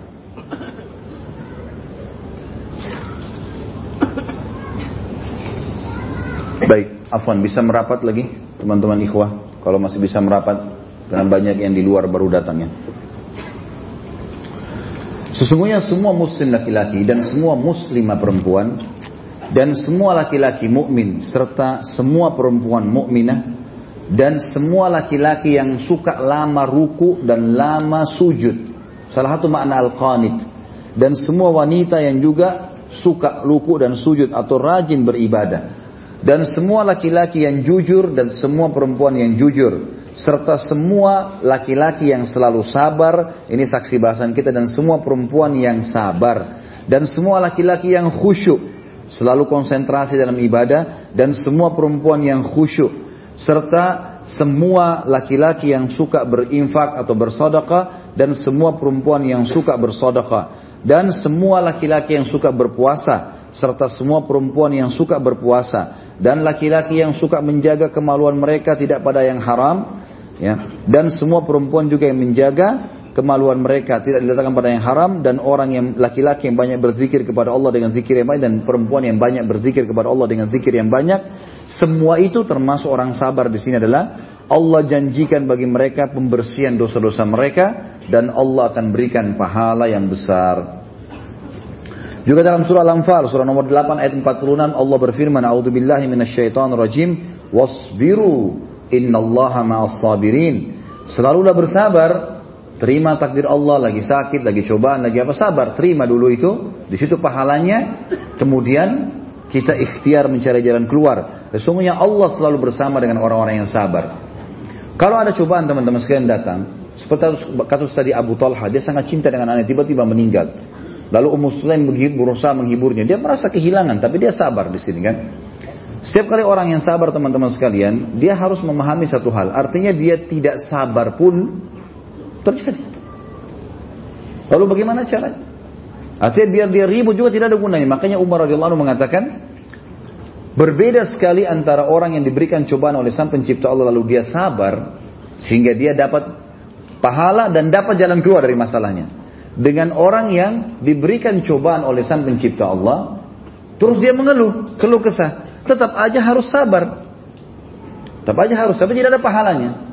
Maka lebih baik kita bersabar, gitu kan? Itu poin supaya kita mau bersabar dalam masalah. Jadi tidak usah terlalu banyak berkeluh kesah teman-teman sekalian. Artinya kalau ada orang yang bertanya tentang masalah yang sedang kita hadapi dan kita butuh menjelaskan, kita boleh jelaskan. Tapi kalau semua orang kita ceritakan tidak perlu, gitu kan? supaya kita tetap mendapatkan maksimal dari pahalanya. Hasan Basri mengatakan rahimahullah, puncak daripada kesabaran, pahala sabar adalah bila seseorang menahan lisannya dari penyampaian masalahnya dan dia hanya berkeluh kesah pada Allah dan pada ahlinya. Artinya memang misalnya dia sakit dokter, misalnya dia konsultasi kepada para ulama, bukan semua orang, tetangganya, teman-temannya semua tahu masalah dia. Kemudian juga dalam dalam Al Imran ayat Al Quran Allah perintahkan kita di akhir surah Al Imran surah nomor 3 ayat 200 Allah SWT berfirman A'udzu billahi minasyaitonir rajim. Ya ayyuhalladzina amanu sabiru. wasabiru warabitu wattaqullaha la'allakum tuflihun hai orang beriman bersabarlah dan suruh orang-orang di sekitarmu bersabar wasiatkan itu gitu kan dan saling membantu satu sama yang lain, eratkanlah hubungan dan bertakwalah kepada Allah agar kalian termasuk orang-orang yang beruntung. Ini kelebihan yang keenam atau pelajaran yang keenam tentang fadilah sabar. Berikut dengan dalil-dalilnya. Yang ketujuh teman-teman sekalian, perlunya seseorang itu jeli dalam memilih waktu dan tempat untuk berbicara. Memilih waktu, tempat dan juga kosakata untuk berbicara. Di sini saya jelaskan dari kejadian Ummu Sulaim pada saat jeli sekali bagaimana dia menyampaikan masalahnya kepada suaminya. Kata sebagian ulama hadis, Ummu Sulaim radhiyallahu anha dapat jaminan surga karena perilaku tadi masuk Islamnya Abu Talha dan bukan mustahil hadis yang tentang Nabi SAW mendengarkan telapak kakinya justru terjadi setelah dia menaruhkan Abu Talha masuk Islam dan Nabi SAW dengar dan juga setelah meninggalnya anaknya yang dia sabar dalam menghadapinya. Bukan seperti sebagian muslimah pada saat anaknya bukan cuma meninggal, sakit saja, dia tambah membuat suaminya bingung, gitu kan. Maka ini akan menambah masalah, memperkeruh permasalahan. Tapi bagaimana ini anaknya meninggal dia masih bisa sabar, dia tahu ini adalah kuasa Allah SWT, apalagi meninggal adalah ajal, tidak mungkin bisa dihidupkan lagi kembali. Kemudian juga dia membuat suaminya sabar. Sebagaimana Imran ayat tadi 70 eh, maaf ayat 200 dan di sini memilih tempat, waktu untuk berbicara adalah sangat penting dalam masalah rumah tangga. Jangan marah pada saat pasangan lagi emosi, jangan bicara pada saat pasangan lagi emosi. Kemudian kita memilih kosakata yang tepat, ya supaya memang bisa selesai permasalahannya. Kalau tidak maka akan makin keruh. Dan pelajaran yang lain teman-teman sekalian, tidak bolehnya seorang muslim dan muslimah mencampuri urusan orang lain tanpa ada haknya di situ. Misal, dia dengar berita seseorang terjadi masalah, suami istri misalnya. Lalu dia ikut-ikutan campur di situ. Menunjukkan kepeduliannya, menunjukkan prihatinnya. Tidak ada urusannya sama sekali. Karena dia tidak tahu mana yang benar, mana yang salah. Kenapa terjadi? Ya. Dia tidak tahu, apalagi kalau dia cuma dengar sepihak, maka bermasalah. Dan ini masalah ya. Kalau kita berhubungan teman-teman sekalian, dengan Allah Azza wa Allah yang maha tinggi dan maha pemurah, maka kasusnya bertaubat sudah selesai. Tapi kalau kita berhubungan dengan makhluk ini beda ini. Karena selain taubat kepada Allah harus wajib hukumnya seseorang itu untuk meminta maaf. Dan itu tidak gampang. Berapa banyak rumah tangga orang rusak malah karena campur tangan orang ketiga yang mau jadi pahlawan tiba-tiba. Bukan ahlinya, ya, tidak ada urusan sama dia gitu loh. Tidak kenal, kalaupun kenal cuma dari jauh ini nggak boleh. Sama halnya juga memberikan nasihat kepada orang yang kita tidak tahu, kita bukan bidangnya. Ada orang lagi masalah dalam usahanya, tiba-tiba kita mau jadi pahlawan, berikan masukan, akhirnya jadi tambah kacau. Ya, perusahaan orang gitu. Ini nggak perlu semuanya. Jadi hadits Nabi SAW yang berbunyi mulia, da'ma yaribuka ila ma la yaribuk. Tinggalkan sesuatu yang tidak bermanfaat bagimu kepada sesuatu yang bermanfaat ini harus jadi kaidah hidup. Penting sekali untuk digarisbawahi.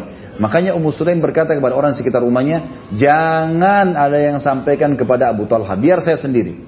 Kenapa? Takutnya nanti Anas, Anas bin Malik anaknya ataupun pembantunya ataupun orang sekitarnya kerabatnya takut salah bahasakan. Jadi dia yang mau menyampaikan karena dia tahu dia ahlinya. Artinya seakan-akan Ummu Sulaim mau berkata, Hai Abu Talha, kalau kau sedih saya juga sedih, saya ibunya, saya melahirkannya. Tapi saya bisa sabar, gitu kan?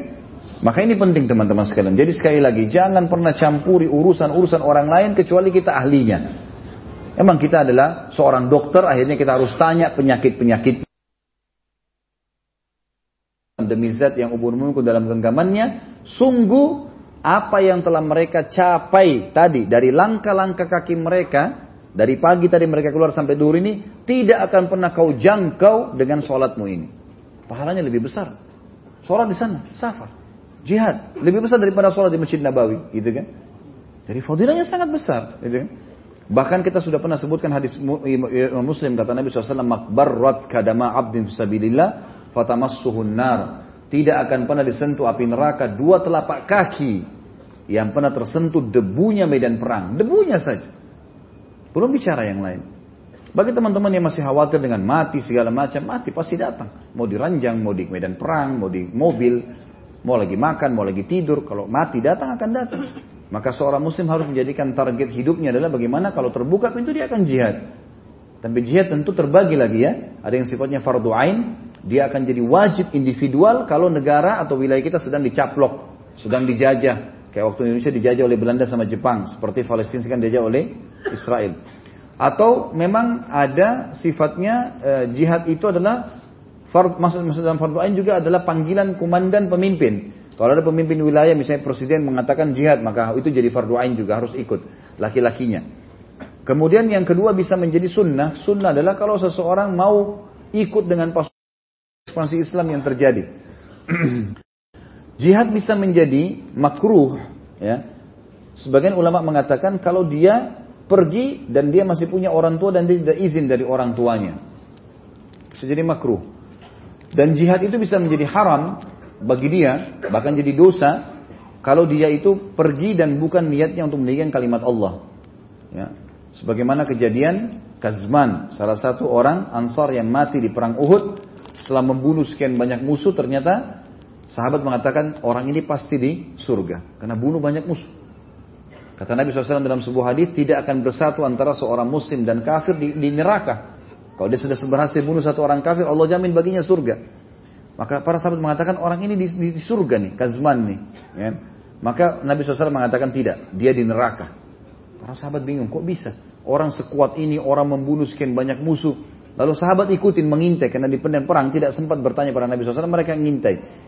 Ternyata Kazman ini kena sabetan pedang, kakinya sobek, keluar darah, dia kesakitan, dia ke pinggir uh, kancah peperangan, dia turun dari kudanya, lalu dia tusuk badannya sendiri.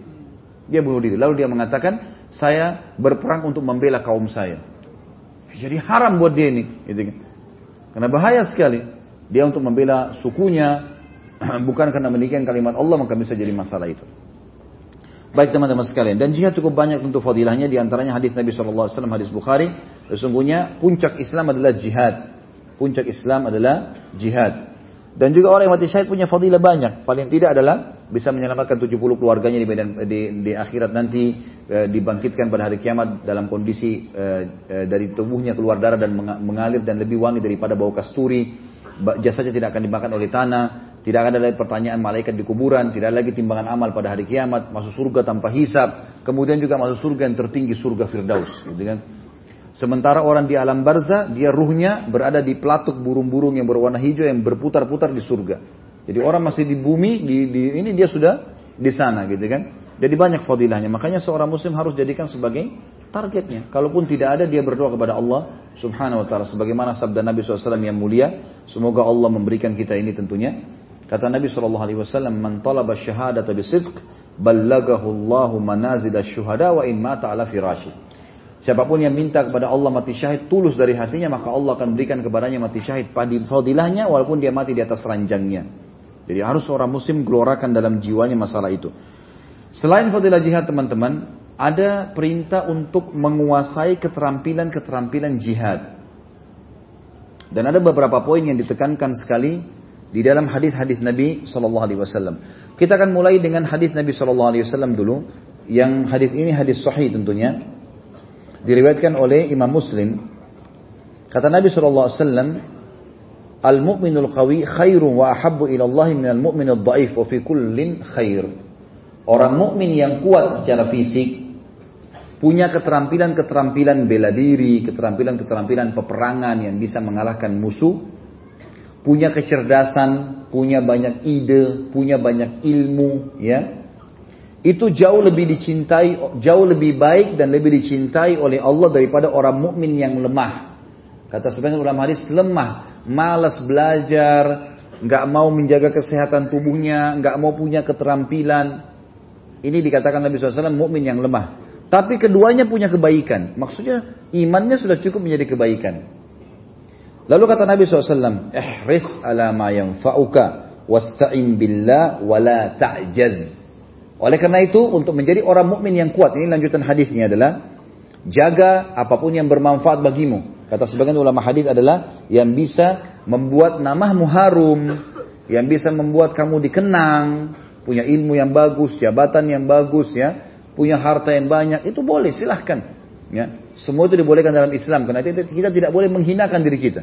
Kita boleh memuliakannya malah, gitu kan? Jagalah apa pun yang bermanfaat bagimu yang bisa mengangkat nama baikmu dan seterusnya. Wasta'in billah dan minta tolong kepada Allah agar dibantu untuk itu. Wala ta'jaz dan jangan pernah kau putus asa. Lanjutan hadis dikatakan oleh Nabi SAW dan kalau kalian ditimpa sesuatu, janganlah bilang kalau seandainya. Karena kalau seandainya membuka pintu syaitan. Dia selalu saja kita semangat, optimis untuk melakukan kebaikan-kebaikan. Baik teman-teman sekalian, Di sini disebutkan oleh para ulama tentang masalah keterampilan perang yang perlu dimiliki sekaligus kalau kita bahasakan sekarang olahraga sebenarnya, gitu kan? Dan ini termasuk hal yang perlu digarisbawahi karena Nabi SAW melakukannya. Yang pertama, yang paling ditekankan adalah memanah, memanah. Ini betul-betul ditekankan oleh Nabi SAW. Beranjak daripada tafsir firman Allah Subhanahu Wa Taala di dalam surah Al-Anfal ayat 60. Bunyinya a'udzubillahi minasyaitonir rajim Al-Anfal ayat 60 Wa'iddu lahum mastata'tum min quwwatin wa min ribatil khayli turhibuna bihi aduwallahi wa aduwakum wa akharina min dunikum la ta'lamunahum Allahu ya'lamuhum ma tunfikum min syai'in fi sabilillahi waffa ilaikum wa antum la tudlamun Artinya dan persiapkanlah dari diri kalian masing-masing secara individu bahkan sebagian ulama mengatakan laki-laki dan perempuan Dua-duanya disuruh. Karena Nabi SAW dalam peperangan jihad mengajak perempuan mengobati para mujahidin, memberikan minum dan seterusnya, gitu kan? Memberikan semangat, bahkan sering kali mereka ikut dalam peperangan seperti tadi pada Nusaybah binti Ka'ab radhiyallahu anha. Kata Allah persiapkanlah apa yang kalian mampu, ya. Semampu kalian dari kekuatan fisik, mental, ya. Dan juga dari menunggangi kuda, untuk menakut-nakuti musuh Allah dan musuh kalian. Dan ada juga orang-orang yang berperang, tapi kalian tidak mengetahuinya. Allah mengetahuinya. Tapi kalian lakukanlah saja. Ada masalah yang kalian harus pecahkan, pecahkan. Ada harus hadapi, hadapi, gitu kan? Dan apa pun yang kalian infakkan di jalan Allah, maka pasti akan kalian terima pahalanya. Apa kata Nabi Shallallahu Alaihi Wasallam pada saat menjelaskan ayat ini? Kata beliau, ketahuilah kekuatan fisik itu dan konsentrasi yang paling bagus adalah di memanah. Ini sabda Nabi SAW dan hadis ini hadis sahih riwayat Imam Muslim. Selalu Nabi ulangi sampai dua kali. Ketahuilah kekuatan fisik dan konsentrasi ada di memanah. Ketahuilah kekuatan fisik dan konsentrasi ada di memanah. Maka dianjurkan setiap muslim belajar ini teman-teman sekalian. Belajar memanah. Dan sekarang sudah jadi olahraga kan? Bahkan orang mau ke Senayan, mau ke olahraga silakan. Boleh dibeli alatnya gitu kan. Jadi ini perlu digarisbawahi dan ini sangat dianjurkan. Kemudian ada hadis yang lain, hadis sahih riwayat Bazzar dan Tabarani berbunyi, belajarlah memanah karena memanah sebaik-baik permainanmu. Hadis sahih. Jadi kalau mau dijadikan sebagai permainan harian, maka memanah yang paling bagus. Ini bahasa Nabi Shallallahu Alaihi Wasallam. Dan kita tahu di sini Abu Talha terkenal sekali dengan panahannya. Sampai dikatakan tadi dia memanah dan panahnya tidak ada yang meleset, semua kena ke musuh. Sampai dia melempar panah yang tidak ada kepalanya pun bisa membunuh musuh. Gitu kan? Keterampilan. Ada beberapa asar menyebutkan kalau Abu Talha bisa memanah dengan satu anak panah, satu busur bisa melempar tiga anak panah sekaligus. Ya. Jadi keterampilan yang luar biasa. Ada tentu rincian para uh, ilmuwan muslim menjelaskan tentang apa kelebihannya memanah, kenapa dia menjadi olahraga yang paling di, dia, yang dinomor satukan ya istilahnya dalam hadis-hadis ini adalah karena orang memanah butuh konsentrasi, dia harus bisa meredam emosinya karena sedikit dia lepas konsentrasi maka bisa lepas sasaran gitu kan dan dia harus mengulangi lagi, narik lagi ya, mengatur lagi. Jadi memang butuh kesabaran. Jadi dia nanti akhirnya akan berusaha agar konsentrasi dan panahnya dilemparin kena sasaran. Dan ini sudah menjadi tradisi para ulama-ulama kita di antaranya Imam Syafi'i rahimahullah, beliau gemar sekali berburu. Dan untuk melatih memanahnya, karena belum ada jihad pada saat itu, tidak terjadi jihad di zaman beliau, pada saat itu maka beliau pun akhirnya melakukan panahan itu dengan berburu, dengan berburu. Ya. Juga ada hadis Nabi Shallallahu Alaihi Wasallam yang kata Nabi Shallallahu Alaihi Wasallam dalam hadis Muslim, lemparlah panah dan tunggangilah kuda. Lemparlah panah artinya memanahlah kalian, jadikan sebagai kebiasaan dan tunggangilah kuda. Nanti akan kita jelaskan masalah menunggang kuda. Kita masih fokus ke masalah ini. Juga hadis Nabi SAW yang diriwayatkan oleh Tahawi, ajarkan putra-putramu berenang dan memanah. Ajarkanlah putra-putra kalian berenang dan memanah. Hanya saja tentu di zaman Nabi Shallallahu Alaihi Wasallam Madinah jauh dari air, dari laut, ya, jauh. Ya, maka ke Jeddah sekitar 400 km dan itu sangat jauh. Maka Nabi Shallallahu Alaihi Wasallam fokus kepada masalah memanah ini, ya, memanah dan beberapa olahraga yang akan kita sebutkan nanti. Juga ada hadis Nabi SAW, ajarkan anak kalian dalam hadis sahih. ajarkan anak kalian memanah, masuk dalam makna memanah juga adalah melempar lembing atau tombak. Rami, rami dalam bahasa Arab bisa berarti anak panah yang dilemparkan atau tombak yang dilemparkan. Sasaran pokoknya dilempar, sesuatu yang tajam dilempar ke arah musuh gitu kan. Maka namanya rami. Tapi di sini lebih kena, lebih tepatnya adalah panahan sebenarnya. Yang jelas maksud dalamnya tombak, lembing, semuanya yang dipakai melempar. Sebagian ulama mengatakan kalau dia belajar melempar pisau dan itu memang melempar sasarannya sama, maka eh, sasarannya sama adalah ke target ke musuh maka sama juga masuk dalam masalah perintah ini. Ajarkan anak kalian melempar, gitu kan? Di sini memanah, melempar lembing, melempar pisau, pokoknya seperti itulah ya. Kemudian menung, e, berenang dan menunggangi kuda serta suruh mereka meloncati kuda sementara kuda itu berlari. Ini hadisnya. Jadi kudanya dipukul lari, kemudian disuruh anak kita lari, suruh naik, loncat ke atas sementara kuda itu berlari. Nah. Udah bisa? Hmm. Apa-apa lah. Sekarang belajar duduk dulu. Di. Nanti satu waktu. Tentu teman-teman sekalian, ada tadi yang saya lupa sampaikan. Al-Quran juga banyak menceritakan tentang pentingnya orang menjaga fisik supaya kuat ya. Penting dalam Islam itu. Karena tubuh kita ini elastis teman-teman sekalian. Elastis sebenarnya. Antum bisa besarkan, bisa kecilkan. Gitu kan? Lah ya. Ada, walaupun orang dasarnya misalnya badannya kurus misalnya. Dia bisa gemukin, dia bisa besarin, dia bisa olahraga, bisa dilakukan. Dan kalau orang melakukan itu karena perintah Allah, pahala loh itu. Pahala itu untuk olahraga ya, menjaga kesehatan itu penting. Kalau kita niatnya merawat tubuh pahala itu. Apalagi kalau niatnya ditambah, kalau satu waktu dibutuhin jihad saya pakai keterampilan saya. Nah itu luar biasa itu. Itu yang kita ingin jadikan target. Ya. Ini saya bukan ajar pulang dari sini berantem. Nah, bukan itu maksudnya, tapi kemahiran, keterampilan, olahraga, gitu kan. Jangan lagi dipelintirin. Pernah terjadi dalam surah Al-Qasas diceritakan ayat 26, Nabi Musa AS kan semua nabi-nabi diberikan kekuatan 10 orang laki-laki. 10 orang laki-laki. Semua semua nabi untuk membela agama Allah. Termasuk Nabi Muhammad alaihi wassalam punya kekuatan.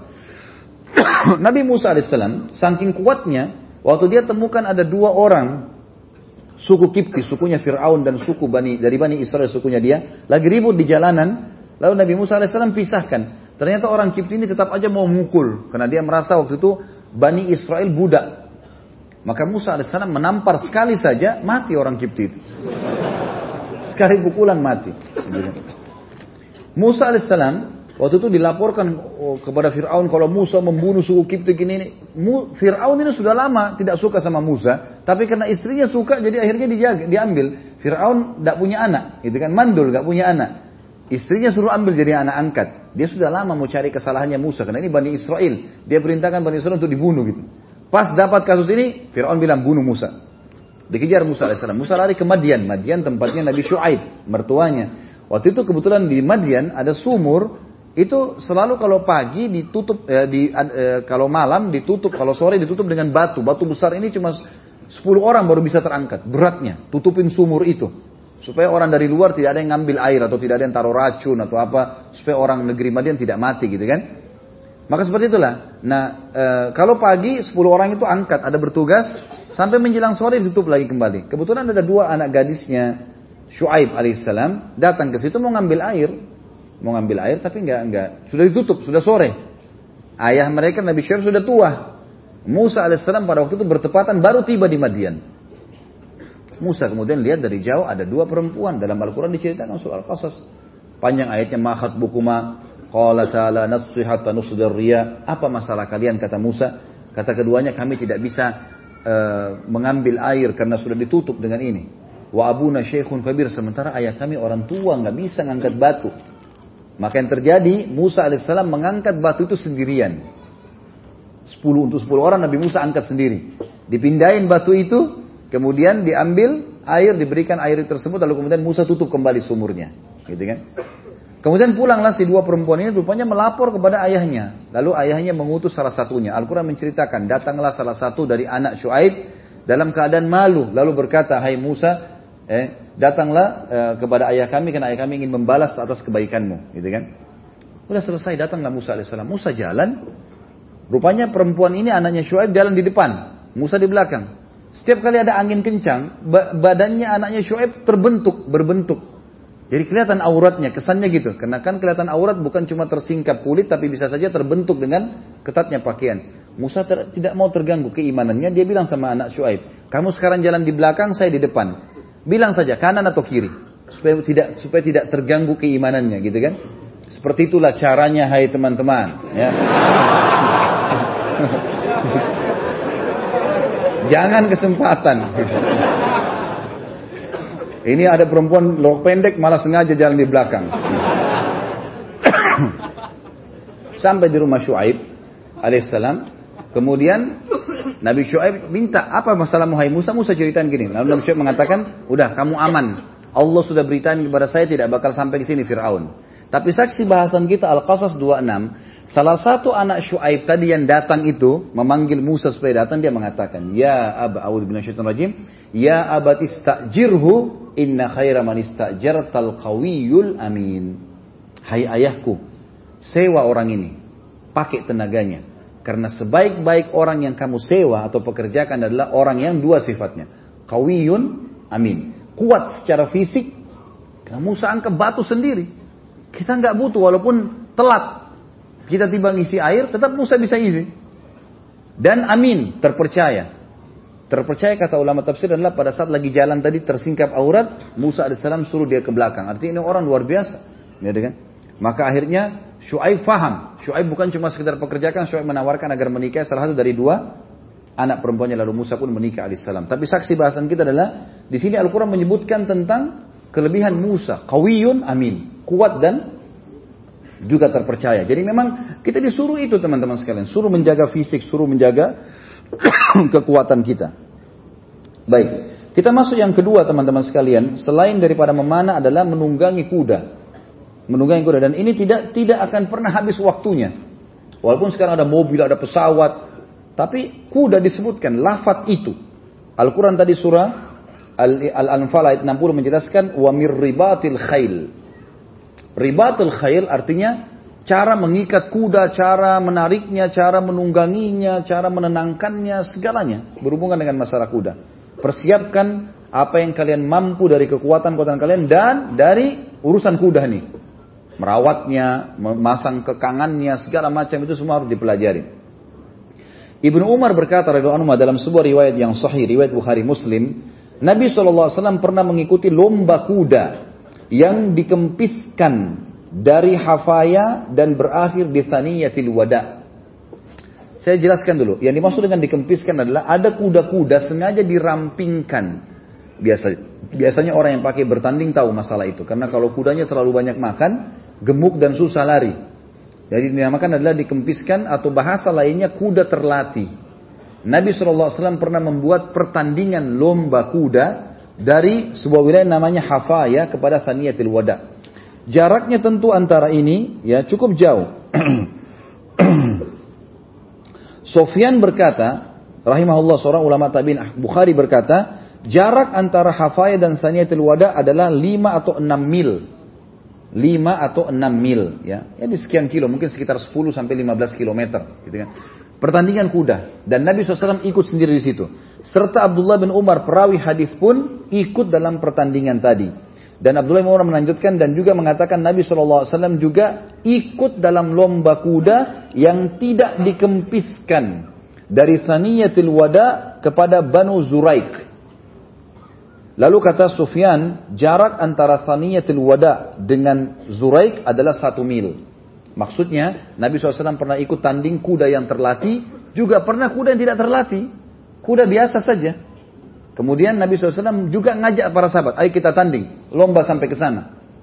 Dan itu kalau kuda yang tidak terlatih Nabi SAW menggunakan jarak satu mil. Kalau kuda terlatih sampai 5-6 mil, gitu kan? Berarti Nabi SAW sini melakukan dan mengajak para sahabat untuk menguasai kuda. Karena tentu bertanding dalam kuda berarti dia harus menguasai kuda itu. Bukan hanya sekedar menungganginya. Juga Ibnu Umar meriwayatkan radhiyallahu anhu bahwa Nabi SAW pernah memperlombakan kuda-kuda dan melebihkan jarak bagi kuda-kuda yang cukup umur. Riwayat Imam Ahmad dan Ibnu Hibban.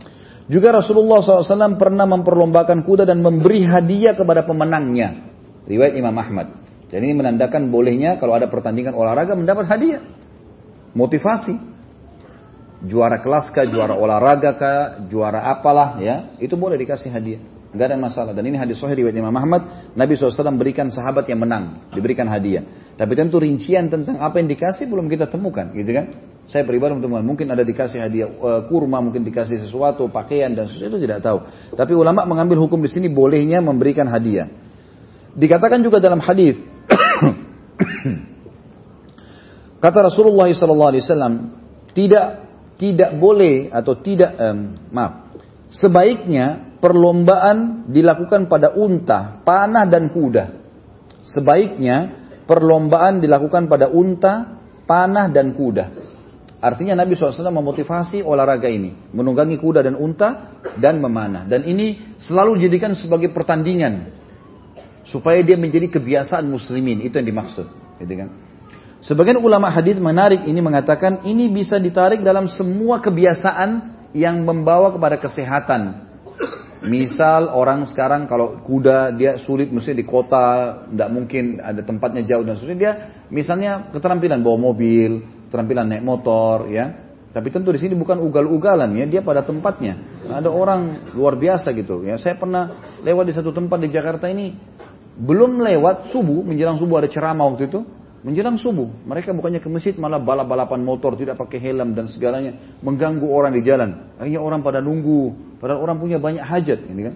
Hey, bukan ini yang dimaksud. Tapi keterampilan memang kalau dia memang masuk ke mana dia dia berlatih atau mungkin pada saat dia pakai kendaraan dia coba keterampilannya tapi bukan mengganggu orang lain ini semua insya Allah masuk di dalamnya dan apa pun yang berhubungan dengan masalah yang ditunggangin masuk dalam makna hadis ini yang ketiga teman-teman sekalian adalah berenang dan ini sesuai dengan sabda Nabi SAW ajarkan anak kalian memanah berkuda dan berenang dan kita tahu berenang adalah melatih pernafasan, melatih kesabaran, ya, melatih tulang-tulang, otot-otot, ini semua bagus, ya. Dan berenanglah teman-teman dengan dua hal pesan saya. Yang pertama, hindari tempat-tempat kemaksiatan. Gitu kan? Jadi jangan sampai oh Nabi kan suruh berenang, enggak apa-apa masuk kolam renang ini. Ya, jangan. Di situ ada orang perempuan telanjang, ya jangan masuk di situ. Kan itu. Jadi jangan kena sunnah berenang lalu kita main sembarangan saja kan sunnah. Ya sunnah tapi matanya juga haram, enggak boleh. Jadi harus dijaga kan gitu. Nah di sini bisa seseorang melatih misalnya di saya tahu ada beberapa ikhwah yang melakukan berenang karena dia butuh untuk melatih dirinya maka dia datang ke kolam renang tapi di waktu pagi di awal pagi dibuka habis subuh nggak ada orang dia bayar kemudian dia berenang. Dia berlatih dia sampaikan ke saya sendiri gitu kan. Kalau ini sangat bermanfaat buat saya gitu. Karena dia punya penyakit sesak nafas sampai dia kadang-kadang harus menggunakan alat sekarang sudah sembuh karena dia berenang saja. Ya, ada beberapa orang yang melakukan itu. Dan ini sangat positif gitu kan. Atau mungkin orang ke laut ya ke tempat yang luas atau sungai dan seterusnya ini mungkin dia bisa lakukan. Dan ini sebuah keterampilan yang sangat bagus sekali. Kalau di Saudi ada satu hal yang positif ya tapi saya tidak tahu di Indonesia um, uh, mungkin kita bisa samakan dengan orang sewa villa ya villa-villa mungkin di tempat-tempat rekreasi mungkin di puncak di mana kemudian dia sewa mungkin ikhwah sama ikhwah kemudian mereka menggunakan kolam renang yang ada Uh, mungkin seperti itulah, karena di Saudi biasa begitu. Dulu kami kalau masih waktu masih mahasiswa, di waktu-waktu tertentu kami liburan dengan teman-teman mahasiswa, tentu semuanya laki-laki pada saat itu. Kemudian kami sewa villa, ada kolam renang, lalu kemudian kita buat pertandingan, gitu kan? Olahraga atau ikhwa-ikhwa yang memang sampai ada teman-teman, masya Allah dulu memang pelatih berenang, lalu kemudian dia melatih ikhwa-ikhwa untuk itu. Ini juga sangat positif dan insya Allah diniatkan karena Allah Subhanahu Wa Taala. Yang keempat teman-teman, lomba lari. Dan lari ini sangat penting untuk dilakukan dan Nabi SAW mempraktekannya sebagaimana dalam hadis yang sahih. Disebutkan bahwasanya Aisyah mengatakan dalam hadis riwayat Ahmad dan Abu Daud. Kata Aisyah saya pernah diajak oleh Nabi SAW berlomba lari dan saya mengalahkan beliau. Tapi pada saat tubuhku sudah gemuk, maka Nabi SAW mengalahkanku. Gitu kan? Lalu Nabi SAW bersabda, wahai Aisyah, kemenangan ini adalah bayaran daripada kekalahan saya yang lalu. Sebagian orang cuma mengangkat mengatakan ini romantisnya Nabi sama Aisyah. Tapi ini sempit kalau cuma sekedar itu. Tapi Nabi SAW memang sekalian melatih istrinya olahraga memang. Gitu kan? Dan sebagian ulama hadis mengatakan Nabi SAW membiarkan Aisyah menang pertama untuk membesarkan jiwanya. Karena Nabi pasti menang semestinya gitu kan. Jadi bolehlah antum kalau aja istri lari, kasih jiwanya besar. Oh yang menang, Masya Allah. Jadi yang jelas lomba lari gitu kan. Dan juga disebutkan dalam banyak riwayat yang sahih di antara yang dinukil oleh Ibnu Qayyim rahimahullah dalam buku yang sangat mulia tentang keterampilan ketangkasan berperang gitu kan tapi masih dalam bahasa Arab. Saya nggak tahu bahasa Indonesia ini ada atau tidak. Tapi buku ini sangat lengkap sampai manfaat-manfaatnya, sampai jenis-jenis anak panahnya segala macam dirincikan luar biasa. Khilaf di antara ulama tentang mana boleh mana nggak boleh panjang lebar buku yang sangat lengkap. Di antaranya adalah para sahabat sering berlomba lari. Jangan mereka berlomba lari mengelilingi Madinah, gitu kan? para sahabat. Mereka berlomba dan Nabi SAW motivasi mereka untuk itu. Memotivasi mereka untuk itu. Dan kita tahu teman-teman lari dan jalan ini selain memang olahraga yang sudah dikenal secara internasional, kita punya ibadah dalam Islam memang menggunakan olahraga ini. Misal haji dan umroh. Eh? Ada tawaf, ada sa'i, di sa'i ada berlari, kan gitu. Ada olahraga gitu. Ya, dan itu olahraga memang kita melakukan sampai keringatan gitu kan. Orang olahraga dan mau tua mau muda tetap lakukan sama tawaf kecuali dia tidak mampu sama sekali baru pakai alat gitu ya. Kalau enggak mereka jalan, mereka lari. Kita tahu juga di Mina, di Muzdalifah, di Arafah, di zaman Nabi SAW mereka berjalan kaki. Mereka berjalan kaki dan ini berarti menandakan kita punya agama memang itu. Kita tahu motivasi untuk ke masjid ya. Dengan gantung dengan fadilah jalan, jalan kaki. Makin jauh makin besar pahalanya, kan gitu. Karena makin banyak langkahnya, berarti kan ada hubungannya dengan masalah itu, ya. Dan ini juga termasuk disebutkan dalam riwayat. Juga pernah terjadi teman-teman sekalian kalau antum uh, sudah tahu, alhamdulillah kalau belum tahu saya jelaskan tentang awal mulanya perintah kenapa laki-laki kalau pakai ihram lengan kanannya diperlihatkan. Sudah tahu belum? Sudah tahu jawabannya pasti. Pasti belum. Nabi SAW pada saat terjadi kesepakatan Hudaybiyah teman-teman sekalian, Kan di antaranya tidak boleh muslimin masuk umroh pada saat itu. Umrohnya tahun depan. Maka setelah kejadian kesepakatan Hudaybiyah Nabi SAW menyerang Khaybar segala macam menang. Akhirnya tahun depannya Nabi ingin umroh. Namanya umrah qadha. Quraisy nggak bisa tahan lagi karena ada kesepakatan. Muslimin boleh masuk tiga hari. Maka Abu Sufyan waktu itu belum masuk Islam. Abu Sufyan supaya orang-orang Mekah mau keluar dari Mekah, dia sebarin isu. Abu Sufyan bilang, muslimin sedang kena penyakit kuning. Ya. Penyakit kuning ini di zaman dulu mereka anggap penyakit kuning itu orangnya lemah badannya, bisa anggota tubuhnya luka-luka, terus menular, segala macam. Penyakitnya tidak baik gitu. Supaya tujuannya agar masyarakat engkau mau keluar. Karena kalau mereka tinggal di Mekah, akhirnya muslimin masuk jumlahnya ribuan orang, bisa banyak masuk Islam. Waktu itu Abu Sufyan belum masuk Islam tentunya gitu kan. Maka beliau mengatakan, dia mengatakan keluar semuanya. Kalau tidak nanti kalian kena penyakit kuning ini menular. Maka orang-orang Mekah semua pada keluar. Mereka tinggal di gunung-gunung di sekitar Ka'bah. Mereka lihat muslimin. Nabi SAW dengar kalimat itu. Dengar masalah ini. Lalu beliau mengatakan, Allah akan merahmati siapa pun yang hari ini menunjukkan kekuatannya. Perlihatkan lengan kanan kalian. Lipat kain ihram di bawah. Ketiak sebelah kanan. Dilihatkan kan? Dan berlarilah. Berlari kecil lah sementara tawaf. Dan berlari kecil teman-teman beda dengan lari cepat. Orang berlari kecil tapi dengan menggunakan kekuatan kayak lari di tempat tapi dengan kekuatan itu lebih banyak menyerap tenaga. Kita tidak dibantu oleh adanya angin atau apa kan gitu. Kalau orang lari mungkin masih ada angin, masih ada pijakan yang bisa kita lakukan itu lebih ringan dibandingkan orang lari di tempat. Lebih meletihkan gitu kan. Nabi SAW suruh berlari kecil sementara tawaf. Lihatkan lengan sambil membaca talbiyah. Pada saat dilakukan itu orang-orang Quraisy bilang, tidak mungkin orang sakit kuning begini. Luar biasa kekuatannya dengan suara dengan suara kaki mereka lari di tempat jalan. Maka ada perintah itu dan jadilah sunnah sampai sekarang. Sampai sekarang disunnahkan bagi laki-laki berlari kecil di putaran tawaf. Tentu kalau tidak lagi padat ya. Itu apalagi pada saat itu memperlihatkan kekuatan kepada orang-orang musyrik dan ini termasuk terjadi. Yang kelima teman-teman sekalian, Setelah tadi tentunya memanah, menunggangi kuda, berenang, berlari. Kemudian yang kelima adalah memainkan pedang. Dan Nabi SAW termasuk orang yang sangat mahir memainkan pedangnya. Ya. Begitu pula dengan para sahabat. Dan kita tahu kisah bagaimana para sahabat memainkan pedang-pedang mereka di antaranya Zubair yang bisa membelah dua orang musyrik kafir Mekah. Dibelah dua dengan kekuatannya gitu kan pada saat terjadi perang Khandak. Itu bagaimana kekuatannya gitu. Dan luar biasa bagaimana Ali bin Abi Thalib juga bisa membunuh salah satu orang kafir Quraisy yang ditebaskan dari kemaluannya terbelah sampai mendekati dadahnya. Kan? Dan seterusnya gitu kan. Dan punya punya kekuatan. Dan Nabi SAW memerintahkan itu, membolehkan para sahabat untuk melatih keterampilan selain fisik dan juga memainkan pedang ini. Dan juga kita tahu Nabi SAW membiarkan orang-orang Habasyah, orang-orang Ethiopia, terkenal mereka ahli membuat pedang dan suka memainkan pedang itu punya keterampilan itu menunjukkan di depan para sahabat di masjid dan Nabi SAW membiarkannya.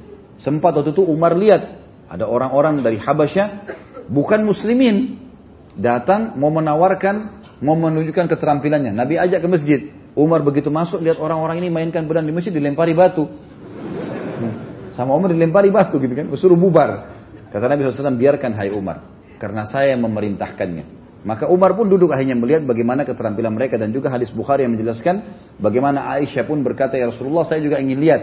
Lalu Nabi SAW menetapkan Aisyah di punggung belakangnya lalu mengangkatnya sehingga Aisyah bisa melihat dari dalam rumahnya ke arah masjid. Dan ini berarti membolehkan. Nabi SAW membolehkan itu.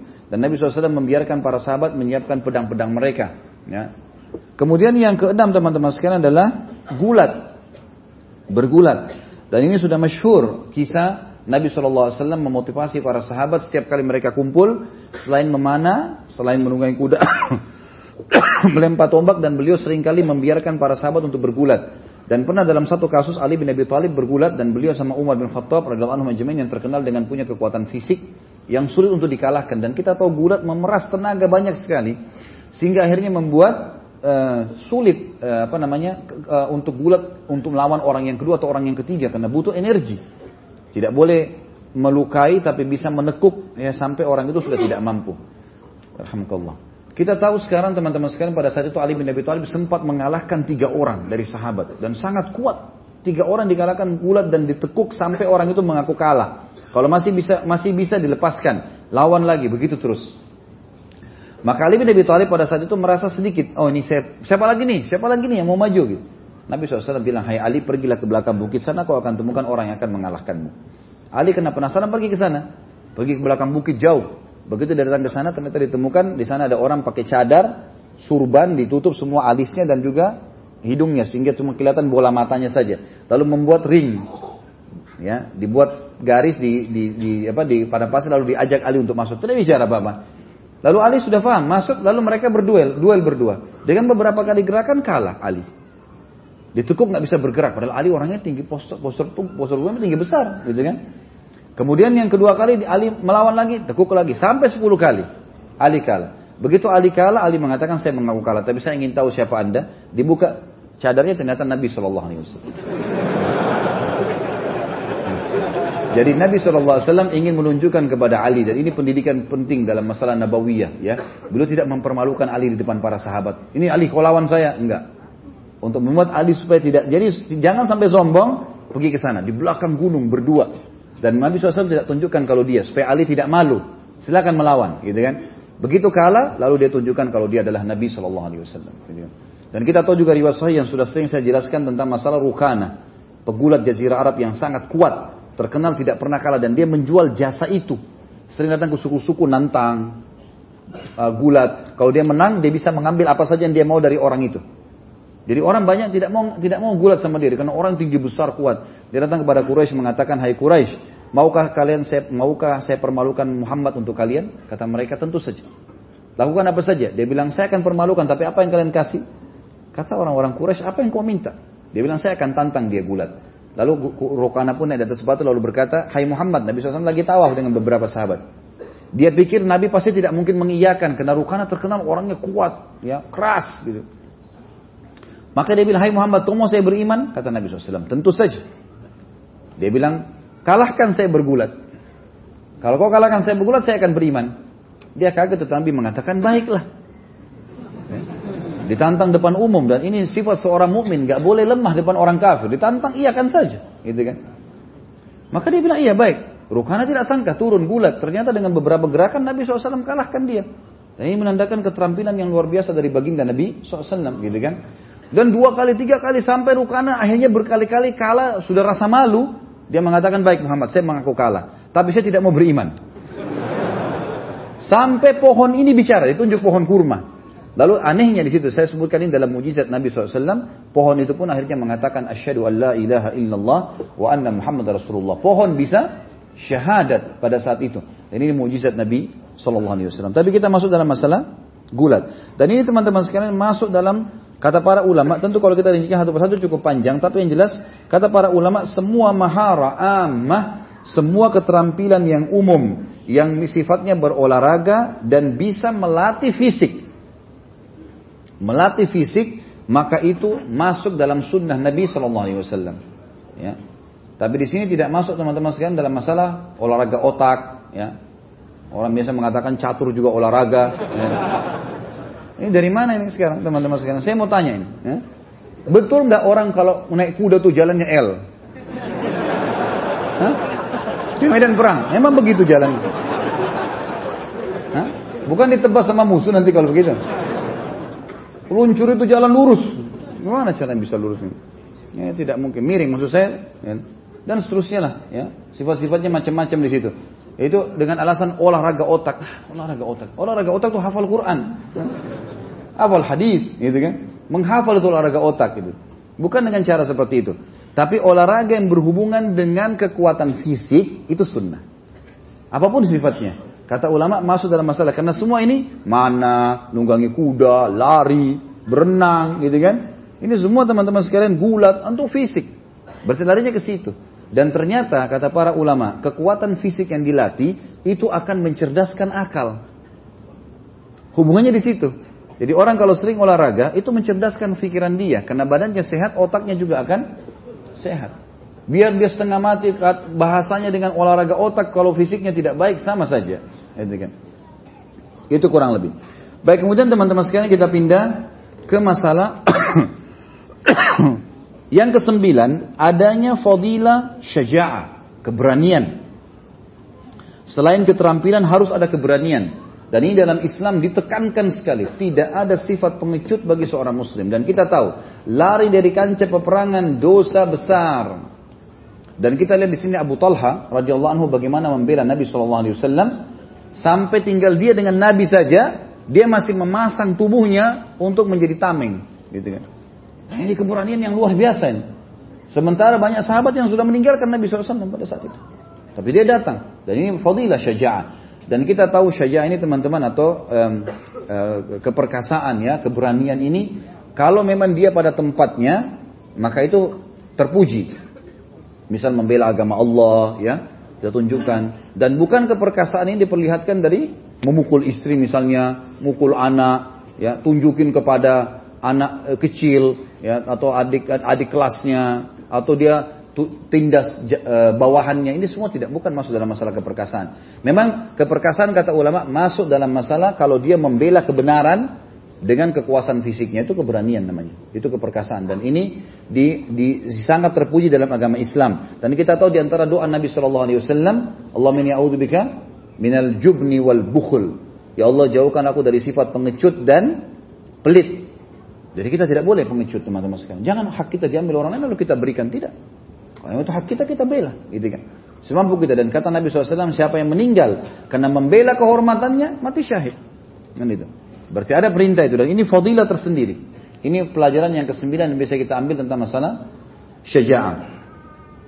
Kemudian yang ke-10 teman-teman sekalian adalah mengembalikan segala sesuatu pada ahlinya agar target terpenuhi. Yang saya masukkan sini pelajaran diambil daripada Abu Talha waktu lihat perilaku istrinya tadi menyembunyikan atau menunda pemberitahuan tentang matinya anaknya, dia nggak langsung menghakimi dan memfonis istrinya.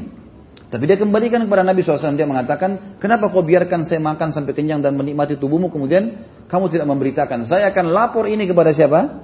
Nabi SAW. Artinya, saya mau tahu hukumnya. Boleh nggak ini perilakumu ini? Dan ini kembalikan sesuatu pada ahlinya. Nabi SAW juga mengembalikan anak-anak panah, busur-busur panah pada saat ada sahabat yang lewat mendekati Nabi SAW waktu sudah terdesak tadi.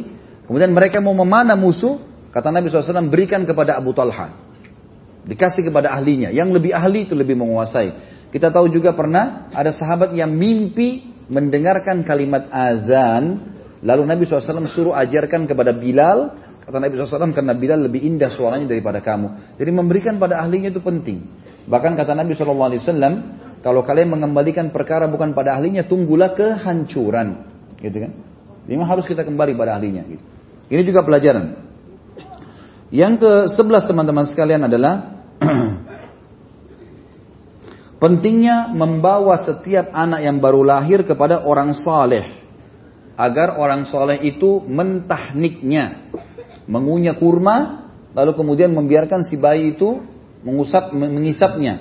Sebagaimana perilaku tadi Abu Talha dan Anas bin Malik yang membawa bayi yang baru lahir yang bernama Abdullah kepada Nabi SAW. Dan ini tradisi para sahabat gitu kan. Bagaimana mereka membawa kepada Nabi SAW dan Nabi langsung mentahnik minta kurma ajwa Madinah, mengunyahnya lalu menempelkan di langit-langit bayi tersebut lalu kemudian diisap.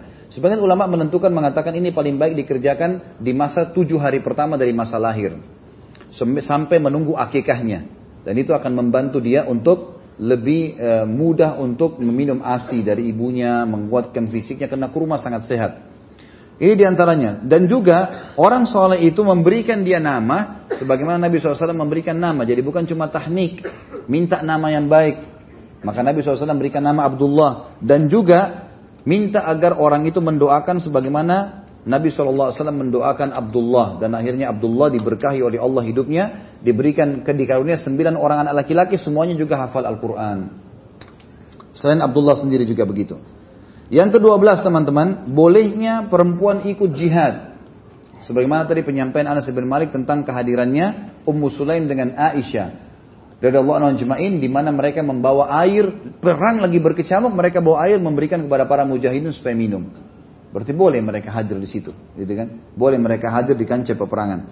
Kemudian yang ke-13 teman-teman sekalian, fadilah bersedekah di jalan Allah dan usahakan dalam bersedekah itu memberikan yang termahal dan yang terbaik. Karena Allah akan membalas sesuai dengan kadar niat seseorang dan Allah akan membalasnya tanpa hisap. Seperti kasus tadi, Abu Talha memberikan tanah atau kebun kurmanya di Bai Ruha yang dikenal dengan sangat mahal dan sangat bagus. Lalu kemudian dia infakkan jalan Allah sampai Nabi SAW mengatakan inilah harta yang ya menguntungkan. Dan ingat juga kisah Abdullah bin Mas'ud yang pernah kita sampaikan. Kata beliau pesan yang sangat penting bagi kita semua. Siapa yang bisa meletakkan hartanya di langit sehingga tidak terjangkau oleh pencuri dan tidak tidak tidak tidak terjangkau oleh rayap maka lakukanlah. Maksudnya sedekahlah. Disimpan sama Allah di langit kok itu. Tidak akan dicuri pencuri, tidak akan juga dimakan oleh rayap. Ini bahasa yang sangat santun dan membuat orang atau motivasi orang untuk melakukan sedekah. Dan ingatlah teman-teman sekalian, sedekah hanya akan mendatangkan ya e, terbukanya pintu rezeki, hanya akan terbukanya pintu rezeki. Yang keempat fadilah orang menjadi kaya dalam Islam. Karena Abu Talha orang kaya raya. Dan kita tahu banyak sahabat menjadi kaya dan kalau ada pertanyaan, apakah saya disuruh jadi orang kaya dalam Islam? Jawabannya iya. Bagaimana kata kuncinya sederhana. Ikhlaskan niat ingin mencari nafkah. Kemudian perhatikan tiga hal sekaligus berentetan. Modalnya halal, sistemnya halal, produknya halal. Selebihnya yang kelima tawakal kepada Allah. Maka dipastikan akan Allah bukakan rezekinya. Dan ini menjadi orang kaya penting. Saya mengajak seseorang sholat di masjid. Saya dapat pahala. Sepuluh misalnya.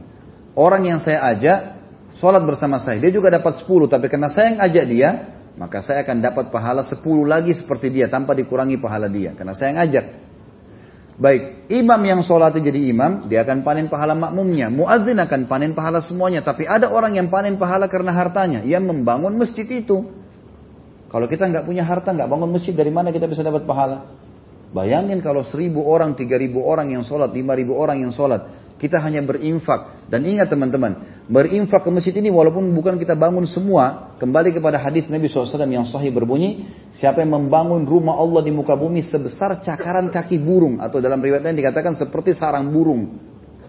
Kita sumbang seribu rupiah, lima ribu rupiah, semampu kita. Gitu kan? Maka akan dibangunkan baginya istana di surga. Artinya kita punya andil di pahala itu. Ini penting sekali untuk dilakukan. Maka perlu menjadi orang yang mampu teman-teman. Kita tahu jihad dalam Islam selalu dimulai ayatnya dengan bi amwalikum wa anfusikum. Selalu harta dan jiwa, harta dan jiwa. Jadi memang harta penting, gitu kan?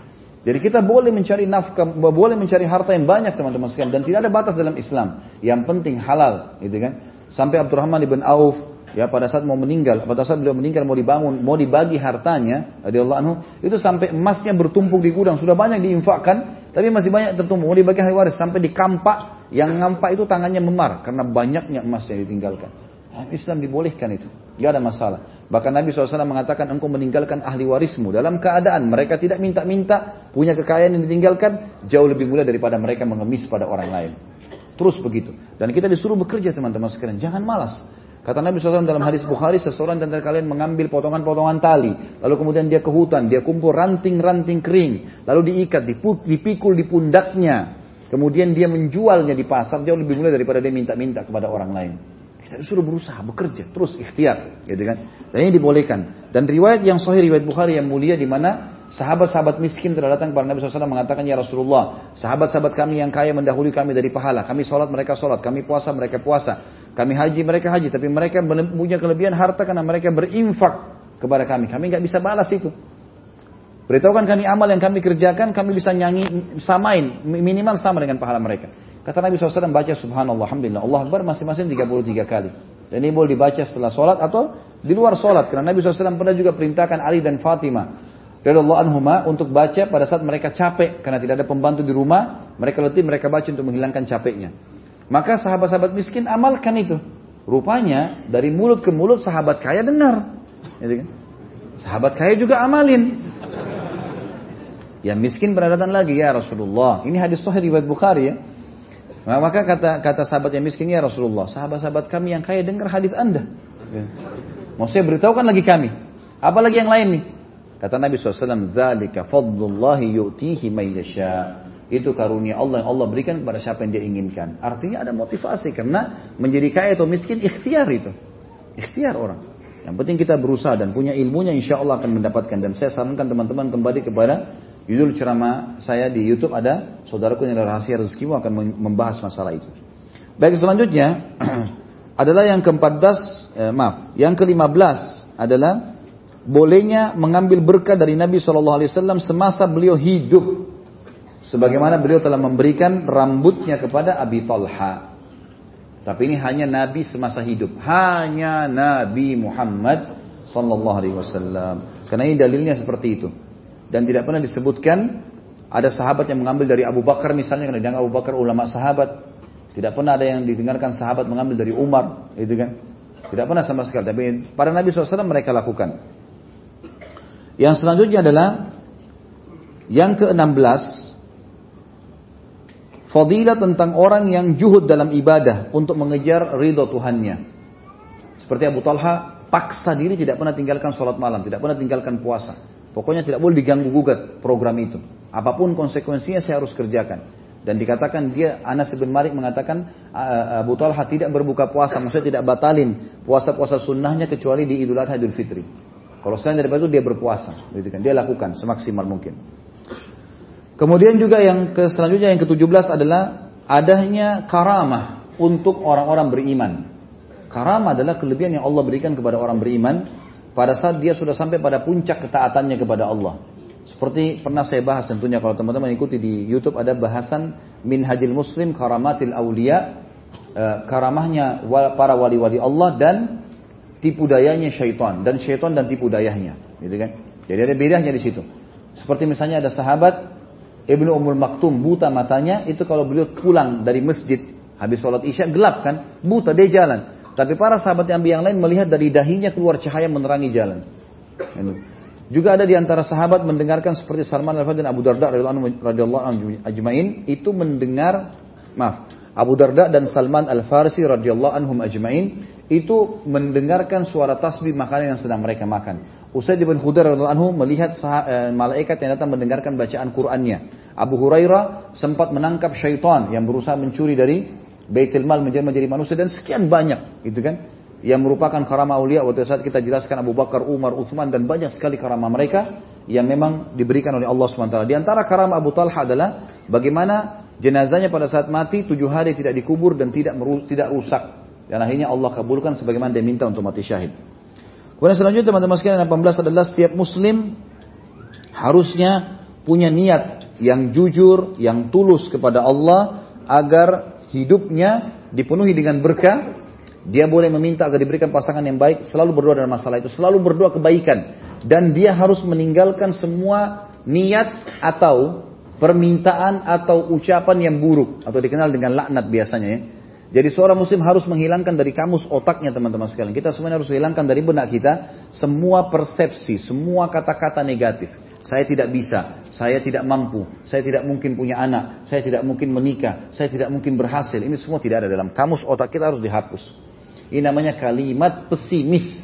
Dan Nabi SAW mengatakan, aku tidak suka, aku benci kalimat pesimis. Dan aku suka dengan al-fa'al. Lalu para sahabat mengatakan, apa itu al-fa'al ya Rasulullah? Kata Nabi SAW, kalimat optimis. Saya bisa, saya mampu, insya Allah baik. Bahkan sebagian ulama salaf kalau menemukan ada masalah dengan istrinya, mereka pada saat pulang ke rumah mengatakan, insya Allah kalau saya balik istri saya sudah jadi baik. Maka dia temukan istrinya berubah, gitu kan? Atau dia sedang menghadapi masalah dengan seseorang tidak bayar utang, maka dia mengatakan, mereka mengatakan, ya Allah, mudah-mudahan setelah saya ketemu maka dia akan membayar utangnya dan seterusnya. Maka mereka selalu menggunakan kalimat-kalimat positif. Di antaranya, Ya Allah, tutuplah hidupku, eh, penuhilah hidupku dengan berkah, baik di keluargaku, di hartaku, di anak-anakku, dan tutuplah hidupku dengan mati syahid. Maka ini termasuk kalimat-kalimat positif yang bisa kita ambil dari kisah sahabat yang mulia Abu Talha radhiyallahu anhu. Silakan. Ada pertanyaan? Sesuai tema ya. Selalu saya ulangi, sesuai tema dan jangan mengetes saya. Ya.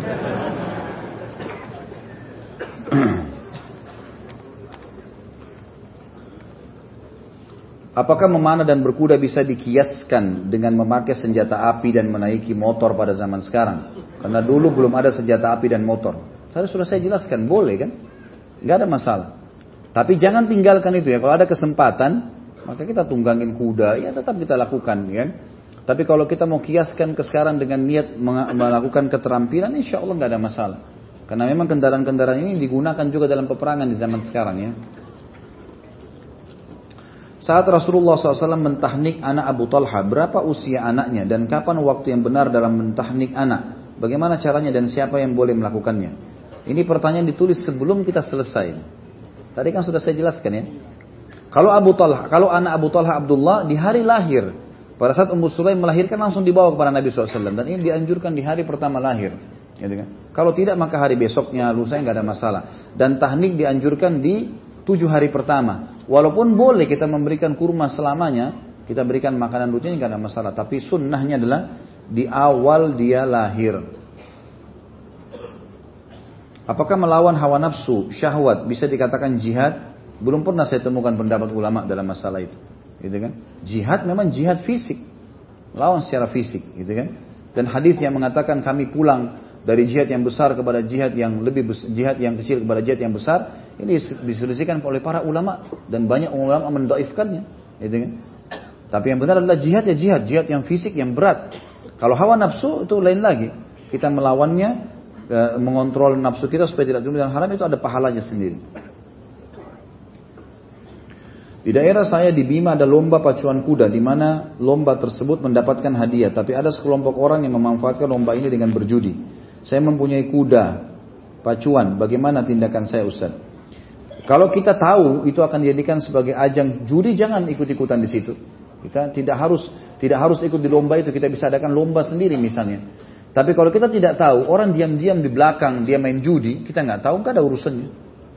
Allah SWT tidak akan membangun kita di atas kapasitas kita atau kemampuan kita atau bahkan yang kita tidak jangkau, gitu kan? Saya seorang olahragawan bela diri dengan pedang atau anggar. Apakah ada e, pahala sunnahnya? Ya insya Allah kalau pedang masuk tadi kan sudah saya bilang. Kalau dia niat untuk keterampilan insya Allah bisa. Niatkan semua untuk membela agama Allah. Ya, melatih fisik kita yang Allah sedang amanahkan. Dapat pahala insya Allah. Apakah berdosa membuat lawan kalah sehingga bersedih? Adakah unsur perjudian dalam kemenangan itu karena mendapat bonus? Tidaklah. Kalau begitu berarti kita kalah terus. Iya kan? Gak ada urusan. Dia kalah dia sedih itu urusan dia gitu. Gak ada hubungannya. Kalau kita berhujah begitu, alasan begitu, maka akhirnya kita kalah terus saja, mengalah terus kan gitu. Kalau masalah apa apakah ada unsur perjudian dalam kemenangan kalau mendapatkan bonus tentu tidak. Kan hadiah boleh, nggak ada masalah. Gitu kan? Tapi kalau terbuka pintu sogokan, sengaja disogok buat dirinya kalah supaya nanti yang ini menang, ini haram, tidak boleh. Tapi kalau murni dia menunjukkan keterampilannya, kemudian dia menang lalu diberikan hadiah, sudah kita sebutkan tadi hadis riwayat Imam Ahmad dengan sanad sahih kalau Nabi SAW memberikan hadiah pemenang lomba kuda di zaman beliau Sallallahu Alaihi Wasallam. Apa makna dari pejuang subuh? Apakah pejuang subuh itu termasuk kesatria sejati? Saya tidak tahu ini. Allahu a'lam. Tanya orang yang pakai istilah itu. Orang kalau pergi sholat subuh, orang kalau mengerjakan ibadah Allah SWT, semuanya pejuang insya Allah. Gitu kan. Nah, ini saya tidak tahu orang buat karena apa maksudnya. Bagaimana tips yang bisa kita tanamkan kepada anak-anak kita supaya kelak mereka bisa menjadi ulama yang berani, bukan hanya menjadi ulama yang berilmu. Dalam hal ini berani menentang kezaliman penguasa, sebagaimana Imam Ahmad yang berani menentang penguasa yang memaksanya untuk mengakui Quran sebagai makhluk. Dan seperti apa konsep bersahabat tentang kezaliman yang tersebar e, permusuhan kepada Islam. Karena khawatir jika kita diam terhadap kezaliman maka murka Allah menimpa seluruhnya baik yang zalim maupun yang tidak. Tentu di sini perlu digarisbawahi dulu satu hal ya. Imam Ahmad rahimahullah di sini bukan uh, bukan uh, uh, menentang penguasa di sini dalam arti kata membuat pemberontakan ya. Imam Ahmad rahimahullah menolak pendapat yang mengatakan Quran itu makhluk. Karena pada saat itu khalifah berpaham Mu'tazilah. Mereka mengatakan Quran itu makhluk. Dan Imam Ahmad mengatakan tidak. Kalau kita bilang Quran makhluk, sementara Quran itu adalah perkataan kalamullah, ya, maka berarti ada bagian dari Allah makhluk. Gak mungkin. Quran itu adalah kalamullah, nggak bisa kita katakan makhluk. Beliau bertahan dengan itu. Dan saking luar biasanya beliau bertahan dengan kebenaran sampai dicambuk, dihukum. Beliau tetap komitmen dengan itu. Tapi tidak mengajak murid-muridnya, ayo berontak, ganggu, segala macam enggak. Gitu kan? Beliau pertahankan pendapatnya. Jadi ini perlu digarisbawahi. Menentang sini menentang apa dulu? Menentang kebenaran tapi tidak melakukan pemberontakan. Karena revolusi pemberontakan tidak boleh teman-teman sekalian kecuali kita dilarang sholat. Itu kata kuncinya. Karena kata Nabi SAW kepada para sahabat. Itu sahabat bilang, ya Rasulullah. Ya, apakah boleh kami memberontak dari penguasa yang tidak mengikuti sunnah Nabi SAW? Karena Nabi bilang akan datang selaku pemimpin yang bodoh mereka tidak melakukan, tidak mengikuti sunnahku dan tidak juga mengambil petunjuk dariku. Kata para sahabat, boleh kami berontak ya Rasulullah? Pemimpin begitu nggak jalankan Islam, nggak terima ajaran anda? Kata Nabi SAW, tidak. Tidak boleh selama mereka membolehkan kalian sholat atau riwayat dan selama kalian di, uh, selama mereka sholat bersama kalian. Jadi kalau masjid masih ditakmir, boleh kita sholat berjamaah, boleh majelis ilmu seperti ini, tidak ada urusannya sama revolusi dan pemberontakan ini. Ya, itu doakan, nasihati dan ini sudah kita jelaskan kalau teman-teman hadir pada Rabu yang kemarin penjelasan panjang lebar masalah itu. Ya. Dan juga bisa dilihat dalam ceramah saya di YouTube kriteria pemimpin dalam Islam sudah saya panjang lebar jelaskan. Itu dulu pertama. Yang kedua berhubungan dengan masalah bagaimana mencetak anak seperti ini. Itu untuk kita ajarkan semuanya teman-teman. Satu sisi dia belajar di sekolah tahfidz Quran, satu sisi kita ikutkan kursus bela diri, misalnya atau keterampilan e, fisiknya, ajar dia olahraga. Satu fisik ajarkan dia adab dan akhlak, bagaimana dia bertata krama, semua kita latih, gitu kan? Semua kita berikan. Jadi nggak usah e, memilah-milah di sini. Jadi usahakan dia berilmu dan dia juga olahraga. Alhamdulillah sekarang di setiap sekolah, ya, pesantren sekolah ada, ada belajar bela diri, ada olahraga, kan gitu bisa dilakukan. Yang penting niatnya untuk menjaga fisik itu atau melatihnya ya. Anak ingin menamakan anak-anak Zubair. Sebentar ini tadi sudah selesai ya. E, ini masih ada tadi tersisa. Seperti apa konsep bersabar terhadap kezaliman yang tersebar? Tentu kita berusaha berdakwah, menyampaikan. Tapi teman-teman jangan lupa, kita ini berada di bawah kerajaan Sang Raja Allah. Ini semua pemimpin-pemimpin yang ada ini. Ini seperti pasir di bukan di padang pasir lagi di seluruh alam semesta ini. Nggak ada apa-apanya dibanding kerajaan Allah. Maka tidak perlu kita khawatir. Kekhawatiran berlebihan teman-teman. Nanti akan begini nanti akan begitu. Islam tidak akan dikalahkan. Titik. Itu konsep dasar. Al Islamu ya'lu walau biarpun kita semua tidak ada yang berjuang Allah akan menangkan agamanya apalagi kalau kita berjuang jadi mustahil Islam itu bisa dinanti dibantu dihabis terjadi di beberapa tempat tapi tidak semua Kata Nabi SAW, aku memohon kepada Allah agar umatku tidak dibinasakan secara dan Allah kabulkan. Tidak mungkin umat Islam dikalahkan semuanya. Gitu kan? Itu tidak mungkin. Jadi tidak usah terlalu kita merasa nanti kalau begini zalim, akhirnya kita jadi masalah, umat Islam ditindas. Teman-teman sekalian kita betul kita harus ikhtiar. Tapi kita harus tahu apa sabda Nabi Shallallahu Alaihi Wasallam? Ya pada saat pemimpin itu zalim beliau mengatakan dengarkan dan patuhi. Ya. Selam, walaupun yang pimpin kalian adalah seorang kulit hitam budak dari Habasyah Ethiopia walaupun pundakmu dipukul hartamu diambil gitu kan? Disuruh kita taat dalam masalah yang tadi kalau kita memang dalam arti kata di sini merasa itu adalah kezaliman terjadi dan kita patuhi. Dan kata Nabi SAW ketahuilah batas umur orang itu ada. Maksudnya pemimpin itu ada batasnya. Berapa lama sih dia berkuasa, gitu kan? Itu selesai. Jangan terlalu uh, apa namanya melampaui akidah atau keyakinan kita teman-teman sekalian. Kita boleh ikhtiar. Boleh ikhtiar, boleh mencari tahu dan teman-teman yang punya kedudukan, punya informasi, menginformasikan kepada muslimin itu boleh saja, silahkan. Itu sangat bagus, bertahun kerjasama dalam kebaikan. Anda ingin menamakan anak Zubair dengan niat mempunyai keimanan dan keberanian seperti Zubair bin Awam. Bolehkah memberi nama anak dengan nama para sahabat yang mulia dengan niat bisa menjadi seperti mereka kelak? Tentu saja. Itu sangat dianjurkan. Kita memilih nama dan kita niat supaya bisa jadi seperti mereka. Niat para nabi-nabi, nama nabi-nabi, nama para sahabat. Cuma yang saya sarankan, ambil nama, nama satu orang. Ya? Nama sahabat, nama nabi-nabi kan satu. Adam, Nuh, Yunus, Shu'aib, Hud, Musa, Isa, satu nama kan? Jangan Muhammad Soleh Yunus. Muhammad Nabi Yunus Soleh Nabi Yunus Nabi. Yang mana mau dipanggilin? Jadi satu nama Muhammad ya Muhammad saja, gitu kan? Dan panggil lengkap. Ini di Indonesia ini kita ahli memangkas-mangkas. Muhammad panggil Mat, gitu. Jangan di, jangan diringkas-ringkas, panggil nama lengkap. Dan nama sahabat juga sama, pakai namanya dia saja. Misalnya Zubair bin Awam, bin Awam, Awam nama ayahnya. Ya, jangan dipanggil anak saya namanya Zubair bin Awam. Ada orang kasih nama anaknya Muhammad Al-Fatih. Al-Fatih ini teman-teman adalah istilah yang membuka Konstantinopel. Bukan namanya, namanya ini Muhammad bin Murad. Muhammad saja, Al-Fatih gelar. gelar itu hanya untuk dia, tidak bisa kita pakai semestinya gitu kan. Tapi jangan dipakai seperti ini. Jadi pakai nama dia saja misalnya dan kita cari itu tepat. Kalau nama para sahabat tepat karena memang mereka orang yang paling pantas untuk dipatuhi dan dicontohi. Dan saya pernah jelaskan di Abdullah bin Mas'ud Allah mengatakan kalau kalian ingin menjadikan panutan maka jadikanlah orang-orang yang terdahulu sebelum kalian yang sudah sukses dunia dan akhirat yaitu para sahabat. Baik namanya atau riwayat hidupnya. Dan ini sebab kenapa kita mengadakan tablik akbar tentang serial sahabat untuk mengambil pelajaran. Pada saat ronda atau siskamling eh, lalu duel sama perampok, jika mati, apakah matinya bisa dibilang mati syahid Pak Ustaz? Lalu kalau rampoknya yang mati, apakah yang membunuhnya itu berdosa? Tentu saja. Terhitung mati syahid insya Allah. Gitu kan? Melawan kezaliman gitu kan? Kita coba mau tangkap, lalu kemudian dia melawan, lalu dia membunuh atau kita membunuhnya, ini tidak masuk dalam hukum. Membela diri, membela kehormatan, ya.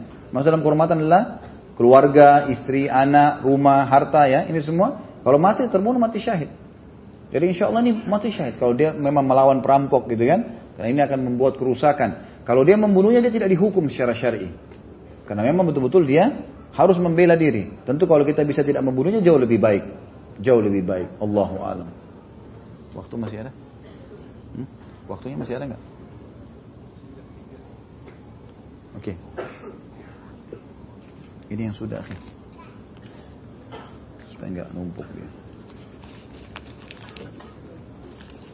Afan, tangan kiri. Kunya Abu Talha berasal dari nama anaknya atau dari mana ya Ustaz? Yang saya tahu, uh, yang saya tahu ya sebatas saya tahu, mungkin ada yang lain mengetahuinya lebih dari saya. Saya tahunya itu bukan nama anaknya, ya, bukan nama anaknya, tapi memang dia sebelum menikah dengan Ummu Sulaim, dia karena tadi sudah yang saya bilang saya berpegang pada pendapat yang beliau belum menikah, gitu kan?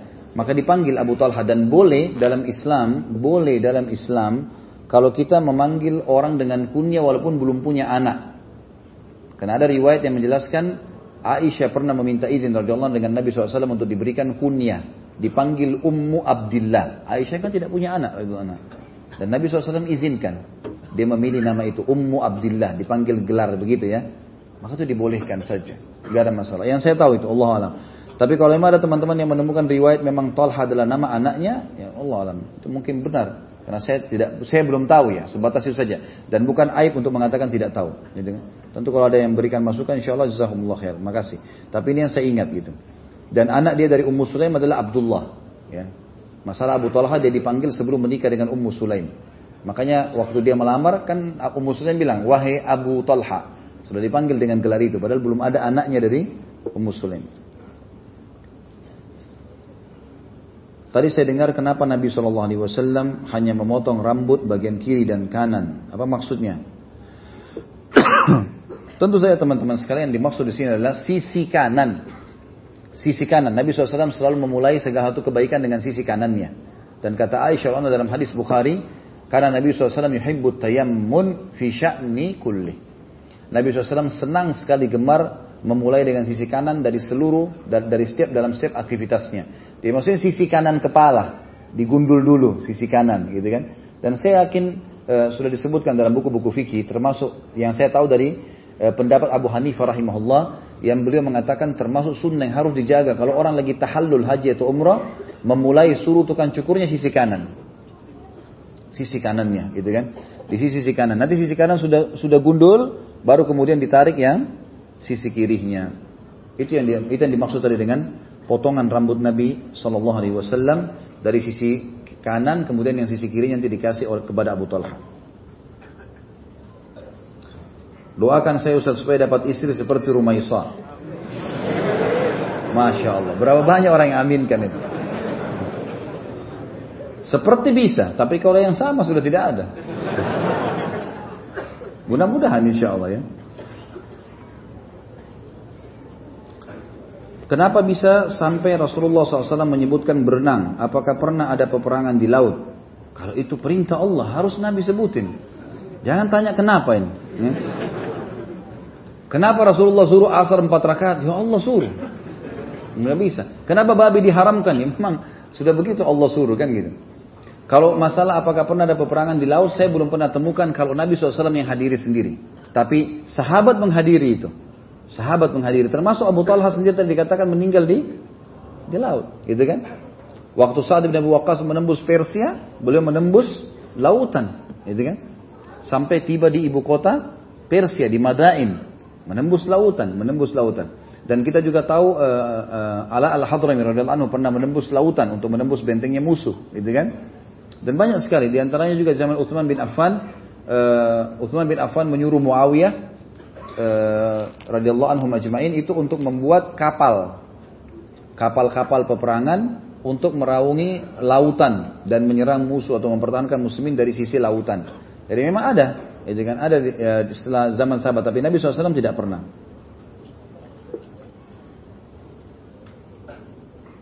Uh, juga ada satu riwayat tentang masalah kalau nggak salah perang namanya perang Zatu Salasil, salah satunya. Saya lupa. Itu atau salah satu syariah yang lain ya. Dari utusan Nabi SAW. Pernah mereka pergi dan mereka kehabisan bekal. Di tengah jalan lalu Allah subhanahu wa ta'ala mendatangkan pas mereka ada di pinggir lautan. Mereka lihat ada ikan besar sekali. Saking besarnya ikan tersebut sampai beberapa sahabat coba berdiri di atas unta. Kemudian melewati tulang rusuknya. Dan belum bisa menjaga tulang rusuk ikan itu. Gitu kan. Jadi saking besarnya dan kemudian dibawa ke Madinah dan ini peperangan yang terjadi eh, sahabat dengan para musuh di pinggir lautan. Itu ada disebutkan. Tapi Nabi SAW saya bilang tadi, saya belum temukan riwayat tentang beliau pernah perang di lautan. Jika ada perlombaan, boleh diberi hadiah kepada pemenangnya. Lalu bagaimana dengan perlombaan atau kompetisi yang syaratnya harus membayar sekian rupiah untuk registrasi? Ini khilaf di antara ulama tentang masalah bolehnya bayar atau tidak. Tapi yang saya tahu, Allah alam boleh. Kalau memang itu darurat dianggap itu adalah untuk e, misalnya administrasi membayar panitia ya atau mungkin ada kostum yang dikasih. Itu mudah-mudahan masih boleh gitu kan? Hanya sebatas itu saja. Tapi kalau dia hindari jauh lebih baik. Terkait olahraga dan keluarga saya senang bersepak bola namun istri saya selalu ngambek dan kesal tiap kali saya bermain bola padahal hanya satu kali seminggu dan kalau istri saya ngambek, dia selalu minta dipulangkan ke orang tuanya.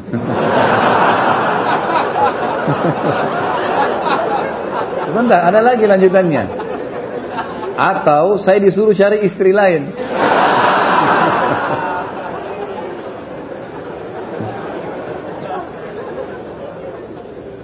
Bagaimana hukumnya tentang hal itu Ustaz? Mohon nasihatnya karena kebetulan istri saya juga hadir.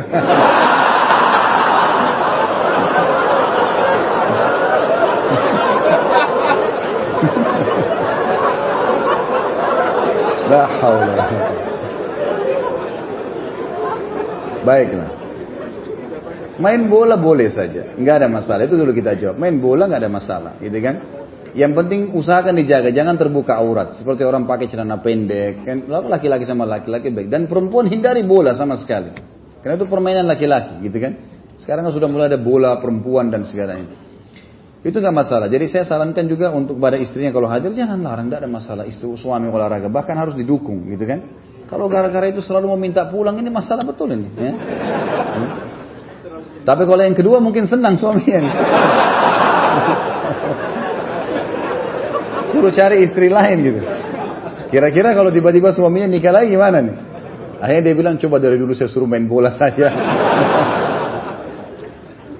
Baiklah, jadi saya sarankan tidak usah terlalu emosional gitu kan. Tidak usah suka ngambek. Ini apalagi ngambek, marah-marah. Gak usah, mau apa marah-marah. Tegang otot otot-ototnya, otaknya tegang, darahnya, wah menggebu-gebu untuk apa? Gitu kan. Tidak ada gunanya ngambek, hanya karena suami main bola, hanya karena istri misalnya olahraga apa, gitu kan. Berikan kesempatan, Tidak ada masalah. Pada saat lagi pasangan kita sibuk, teman-teman sekalian, kita bisa Maksimalkan untuk ibadah, berzikir, dengarkan majelis ilmu, kan bisa begitu. Di antara hal yang saya bilang dalam 20 kiat mempertahankan rumah tangga adalah bagaimana menyibukkan diri dengan hal-hal yang bermanfaat menambah amal jariah kita, pahala kita pada saat pasangan lagi sibuk. Jadi jangan bilang, oh ini saya sudah nunggu lama terus kemudian, ya, mungkin dia lagi sibuk memang. Suami lagi cari nafkah misalnya. Atau lagi olahraga, atau lagi bantu orang tuanya. Sudah, ibu istirahat di rumah. Kemudian bagaimana caranya? mengisi dengan amal-amal soal yang baik, gitu kan? Kemudian juga sama sebaliknya, seorang suami pada saat istrinya harus berbakti sama ibunya atau ayahnya, berikan kesempatan. Tidak bisa dihapus statusnya itu. Jangan berarti oh saya suami, berarti dia harus patuh sama saya. Orang tuanya sakit pun nggak boleh dikunjungin. Nggak boleh ini. Kasih waktu. Pada saat itu kita sibukkan diri dengan amal soleh. Mungkin hadir di majelis ilmu, mungkin kumpul sama orang-orang soleh dan seterusnya. Itu harus kita lakukan itu. Jadi jangan terlalu mudah ngambek ini ya. Karena itu memang tidak baik, ya, tidak baik. Dan ya, pintu ngambek atau marah ini adalah pintu syaitan. Ya, salah satu pintu syaitan adalah marah. Makanya anak muda datang dan meminta wasiat ya Rasulullah, wasiatkan saya kata Nabi SAW jangan kau marah. Apalagi ya Rasulullah jangan kau marah. Apalagi ya Rasulullah jangan kau marah. Enggak dikasih wasiat yang lain. Dan Nabi SAW dengan hikmah dan ilmu yang beliau miliki dari wahyu, beliau SAW menasihatkan orang sesuai dengan kadar keadaannya ya. Jadi kadang-kadang ada orang datang dilarang berzina, ada orang datang dilarang berdosa, ada orang datang dilarang marah. Jadi tergantung kondisi orang itu. Tapi kita sebagai umatnya, kita mengambil semuanya itu sebagai sebuah ilmu, adab dan tata kerama, gitu kan? Jadi tadi ini memang laki-laki ini suka marah, emosi. Ada orang begitu teman-teman sekalian, harus dikontrol ini. Bahkan kata Nabi SAW, Laisa sur'atu bil ghadab. Bukan keperkasaan, kepintaran, ataupun apalah ya bahasanya. Kejantanan dilihat daripada emosional. Walakin sur'atu man malaka nafsa indal ghadab. Tapi kejantanan, keperkasaan dilihat dari bagaimana seseorang bisa menahan emosinya. Bisa menahan emosinya. Allahu a'lam. Bisa dah? Sudah. Baik mungkin sampai sini saya teman-teman sekalian. Sekalian juga untuk mengatur uh, safnya untuk uh, apa namanya sholat asar insya Allah. Uh, ada beberapa informasi yang akan saya sampaikan sebelum kita baca doa kepada Allah Subhanahu Wa Taala. Uh, yang pertama, Eh, teman-teman tim alhamdulillah sudah mulai uh, menjelaskan di Instagram, di mungkin di Facebook juga kalau tidak salah, itu tentang jadwal-jadwal pengajian. Jadi saya mengajak teman-teman bisa hadir. Jadwal pengajian saya sepanjang pekan ada di Jakarta dari Senin sampai hari Kamis itu ada, gitu kan. Kalau hari Jumat memang biasanya saya gunakan untuk keluar kota, tablik akbar di luar, itu kan ada aktivitas yang lain. Tapi juga di pekan kedua seperti ini itu tetap ada aktivitas. Kayak Sabtu kedua ini ada pengajian di daerah Brawijaya kalau pagi kajian hadis kutsi ya tadi pagi, kemudian siangnya di sini, gitu kan tablik akbar. Gitu. E, kemudian juga di Ahad kedua itu ada kajian di Bekasi Barat Sirah Nabawi, gitu kan. E, dan juga siangnya ada di daerah Bintaro, e, tapi itu pindah-pindah di beberapa tempat, gitu kan. Jadi ada kajian-kajian dan tantum bisa dapatkan itu di uh, informasi insya Allah dan juga yang live streaming itu sudah ditulis kok di situ ada dikasih tanda kalau itu live bisa diikuti bagi teman-teman yang punya kerabat, punya teman-teman yang tidak sempat hadir beritakan ke mereka. Coba nonton di sini nanti mereka bisa ikutin gitu kan. Dan masya Allah eh, pendengar cukup banyak ya. Seperti kemarin untuk tablik akbar di Makassar itu yang hadir sekitar 20 ribu sekian orang. Ditambah yang ikutin stream mungkin 97 ribu orang. Jadi 100 ribu orang sekian menghadiri itu luar biasa. Lebih banyak yang ikut, bahkan dari luar negeri banyak yang ikut gitu kan. Ini kesempatan. Mungkin mungkin saya ditugaskan Allah untuk berbicara, antum ditugaskan untuk mengambil ilmunya dan antum bisa tunggangi keadaan ini untuk dapat pahala dari orang-orang yang kita ajak gitu kan. Itu yang pertama. Jadi masalah jadwal alhamdulillah sudah ada dan sudah bisa diikutin ya. Dan juga saya sarankan teman-teman sekalian untuk mengikuti kajian-kajian saya, ikuti dengan cara sistematis. Jadi jangan cuman Khalid Basalama yang muncul mana terus didengar langsung. Itu kurang sistematis teman-teman. Atur. Misalnya Senin saya mau dengar Minhajil Muslim. Ada kajian kitab. Beli kitabnya. Ah, mungkin 150 ribu, 140 ribu harga bukunya beli. Kemudian ikutin itu. Setiap mau tidur ikutin. Jadi setiap Senin buku itu saja yang dibahas. Seperti orang kuliah. Senin depan lanjutin, Senin depan lanjutin. Jadi tandain. Hari Selasa bisa ikutin hadis. Kita punya ada Riyadus Solihin. Beberapa episode sudah ada di Youtube dan juga ada kajian hadis Qudsi. Hari Rabu bisa kajian fikih. Ada Bulughul Maram, kita sudah bahas sampai 1400 sekian hadis. Sudah mau selesai bukunya sebenarnya. Kemudian juga kalau mau yang yang mau ikutin dari awal di masjid ini ada Bulughul Maram setiap Selasa siang. Seperti jam ini ya, setengah dua sampai asar. Itu ada setiap Selasa siang di sini kita hadir. Itu kajian Bulughul Maram kita mulai dari awal, masih baru bab-bab awal sekarang, masih baru kitab sholat, baru kitab yang kedua. Kalau yang di YouTube itu sudah sampai kitab hampir yang terakhir. Sudah 1400 hadis sekian. Bisa juga hari Kamis teman-teman belajari masalah rumah tangga dan mahkota pengantin. Ketik mahkota pengantin, beli bukunya, dengarkan. Terus begitu saja setiap Kamis. Jumat bisa kenal atau bisa mendengarkan Sirah Nabawi sudah 42 episode kalau tidak salah sekarang. Alhamdulillah. Sampai sudah pembebasan kota Mekah. Kemudian eh, hari Sabtunya bisa mendengarkan serial sahabat kayak ini. Sudah ada 20 serial sahabat insya Allah. Kemudian hari Ahadnya bisa nawakidul iman, pembatal keislaman, bisa juga dosa-dosa besar, ya yang kita bahas setiap Rabu malam di sini. Maka itu juga bisa didengarkan. Jadi sistematis begitu. Kalau ada orang yang bisa lowongkan setiap hari dengar lima kitab misalnya, lima jam dilowongkan itu bagus sekali. Kalau lagi kosong, lagi liburan, atau mungkin disisipkan di mobil di flash disk, di download, di flash, lalu kemudian didengarkan, diikuti kajiannya walaupun tidak sempat dan bukunya bisa diikutin. Seperti itulah. Ini yang berhubungan dengan informasi yang pertama. Informasi yang kedua teman-teman sekalian, kita sekarang lagi fokus pembangunan Islamic Center. Dan kami berharap teman-teman bisa partisipasi untuk amal jariah. Targetnya adalah membangun Islamic Center terdiri dari masjid jame yang besar. Karena kita berharap ada masjid yang bisa untuk tablik akbar, menampung sekian ribu orang gitu kan. Yang diharapkan di Jakarta insya Allah. Dan sekaligus dia menjadi basis dakwah sunnah dengan izin Allah. Dan di situ ada kampus. Dan kampus ini kami akan buat dua jenjang pendidikan. Satu formal S1, strata S1 gratis tentunya dan ada asrama dalam bisa tinggal. Ini ada batas umur eh, dan ini insya Allah 4 tahun dia akan tamat sarjana dengan harapan dia hafal 30 juz Al-Quran dan 1000 hadis minimal. Kemudian program yang kedua yang saya anggap sebenarnya non formal karena ini tidak ada batas umur. Siapa pun bisa, tapi ini kita buka untuk teman-teman yang minum berminat jadi dai atau yang sudah jadi dai. Mereka mau perdalam lagi, Nanti insya Allah kita akan buka program 2 tahun, mereka tinggal di dalam. Juga kita akan buatkan program karena mereka dai-dai sudah lebih mudah. Hafal Qurannya insya Allah 2 tahun bisa selesai 30 juz dan juga sama targetnya 1000 hadis. Ini insya Allah terbuka untuk amal jari dan kami sekarang sedang menggalang bantuannya, sumbangannya apa saja, materi ataupun e, mungkin ada yang mau wakafin tanah dan seterusnya. Tapi saya harapkan untuk ini semua kita fokus di Jakarta. Itu yang kedua. Yang ketiga, saya mau menginformasikan kemarin-kemarin tablik akbar, kemudian pengajian, saya sering menginformasikan tentang jadwal umroh. Kalau mau umroh maka bisa hubungin si fulan. Untuk saya sebutkan nama seseorang bernama Agus di nomor 081193000723 eh, di travel Kasturindo. Itu saya sudah selesai akadnya di Desember tahun kemarin ini ya. Jadi sudah tidak ada lagi. Walaupun kemarin saya sempat ada brosur-brosur yang tersebar sampai jadwal akhir 2017. Saya sudah memberhentikan akad uh, sama orang ini karena saya menemukan ada pelanggaran-pelanggaran syar'i, maka saya berhentikan, gitu kan. Saya merasa harus saya berhentikan, gitu kan. Dan sudah berhenti, alhamdulillah. Bagi teman-teman yang tetap berminat untuk jalan tuh gak ada masalah, itu hak mereka. Tapi saya tidak bertanggung jawab karena saya tidak ada lagi di situ, gitu kan?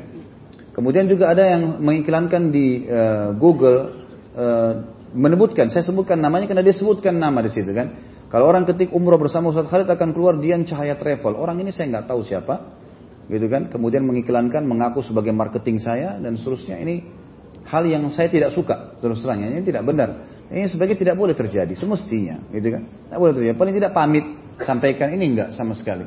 Dan ini sudah banyak orang-orang yang mendaftar dan saya dengar dari jemaah yang berangkat dengan saya, dari bahasa-bahasa mereka kayaknya ada hal-hal yang melanggar syar'i di situ. Pengakuan tentang saya akan berangkat dengan tim padahal kita tidak pernah berangkat dengan tim dan dan seterusnya. Hal ini tidak baik ya. Jadi saya berlepas diri dari semua itu teman-teman sekalian. Saya berlepas diri, saya tidak ada di situ dan insya Allah bagian minat untuk umrah ataupun insya Allah sampai haji nanti akan bisa mendapatkan informasi dari channel KHB resmi yang akan kami sebarkan insya Allah dan itu akan kami buat sendiri KHB Tour yang memang insya Allah akan saya bimbing sendiri masalah itu. Allah alam. Jadi itu yang saya sampaikan.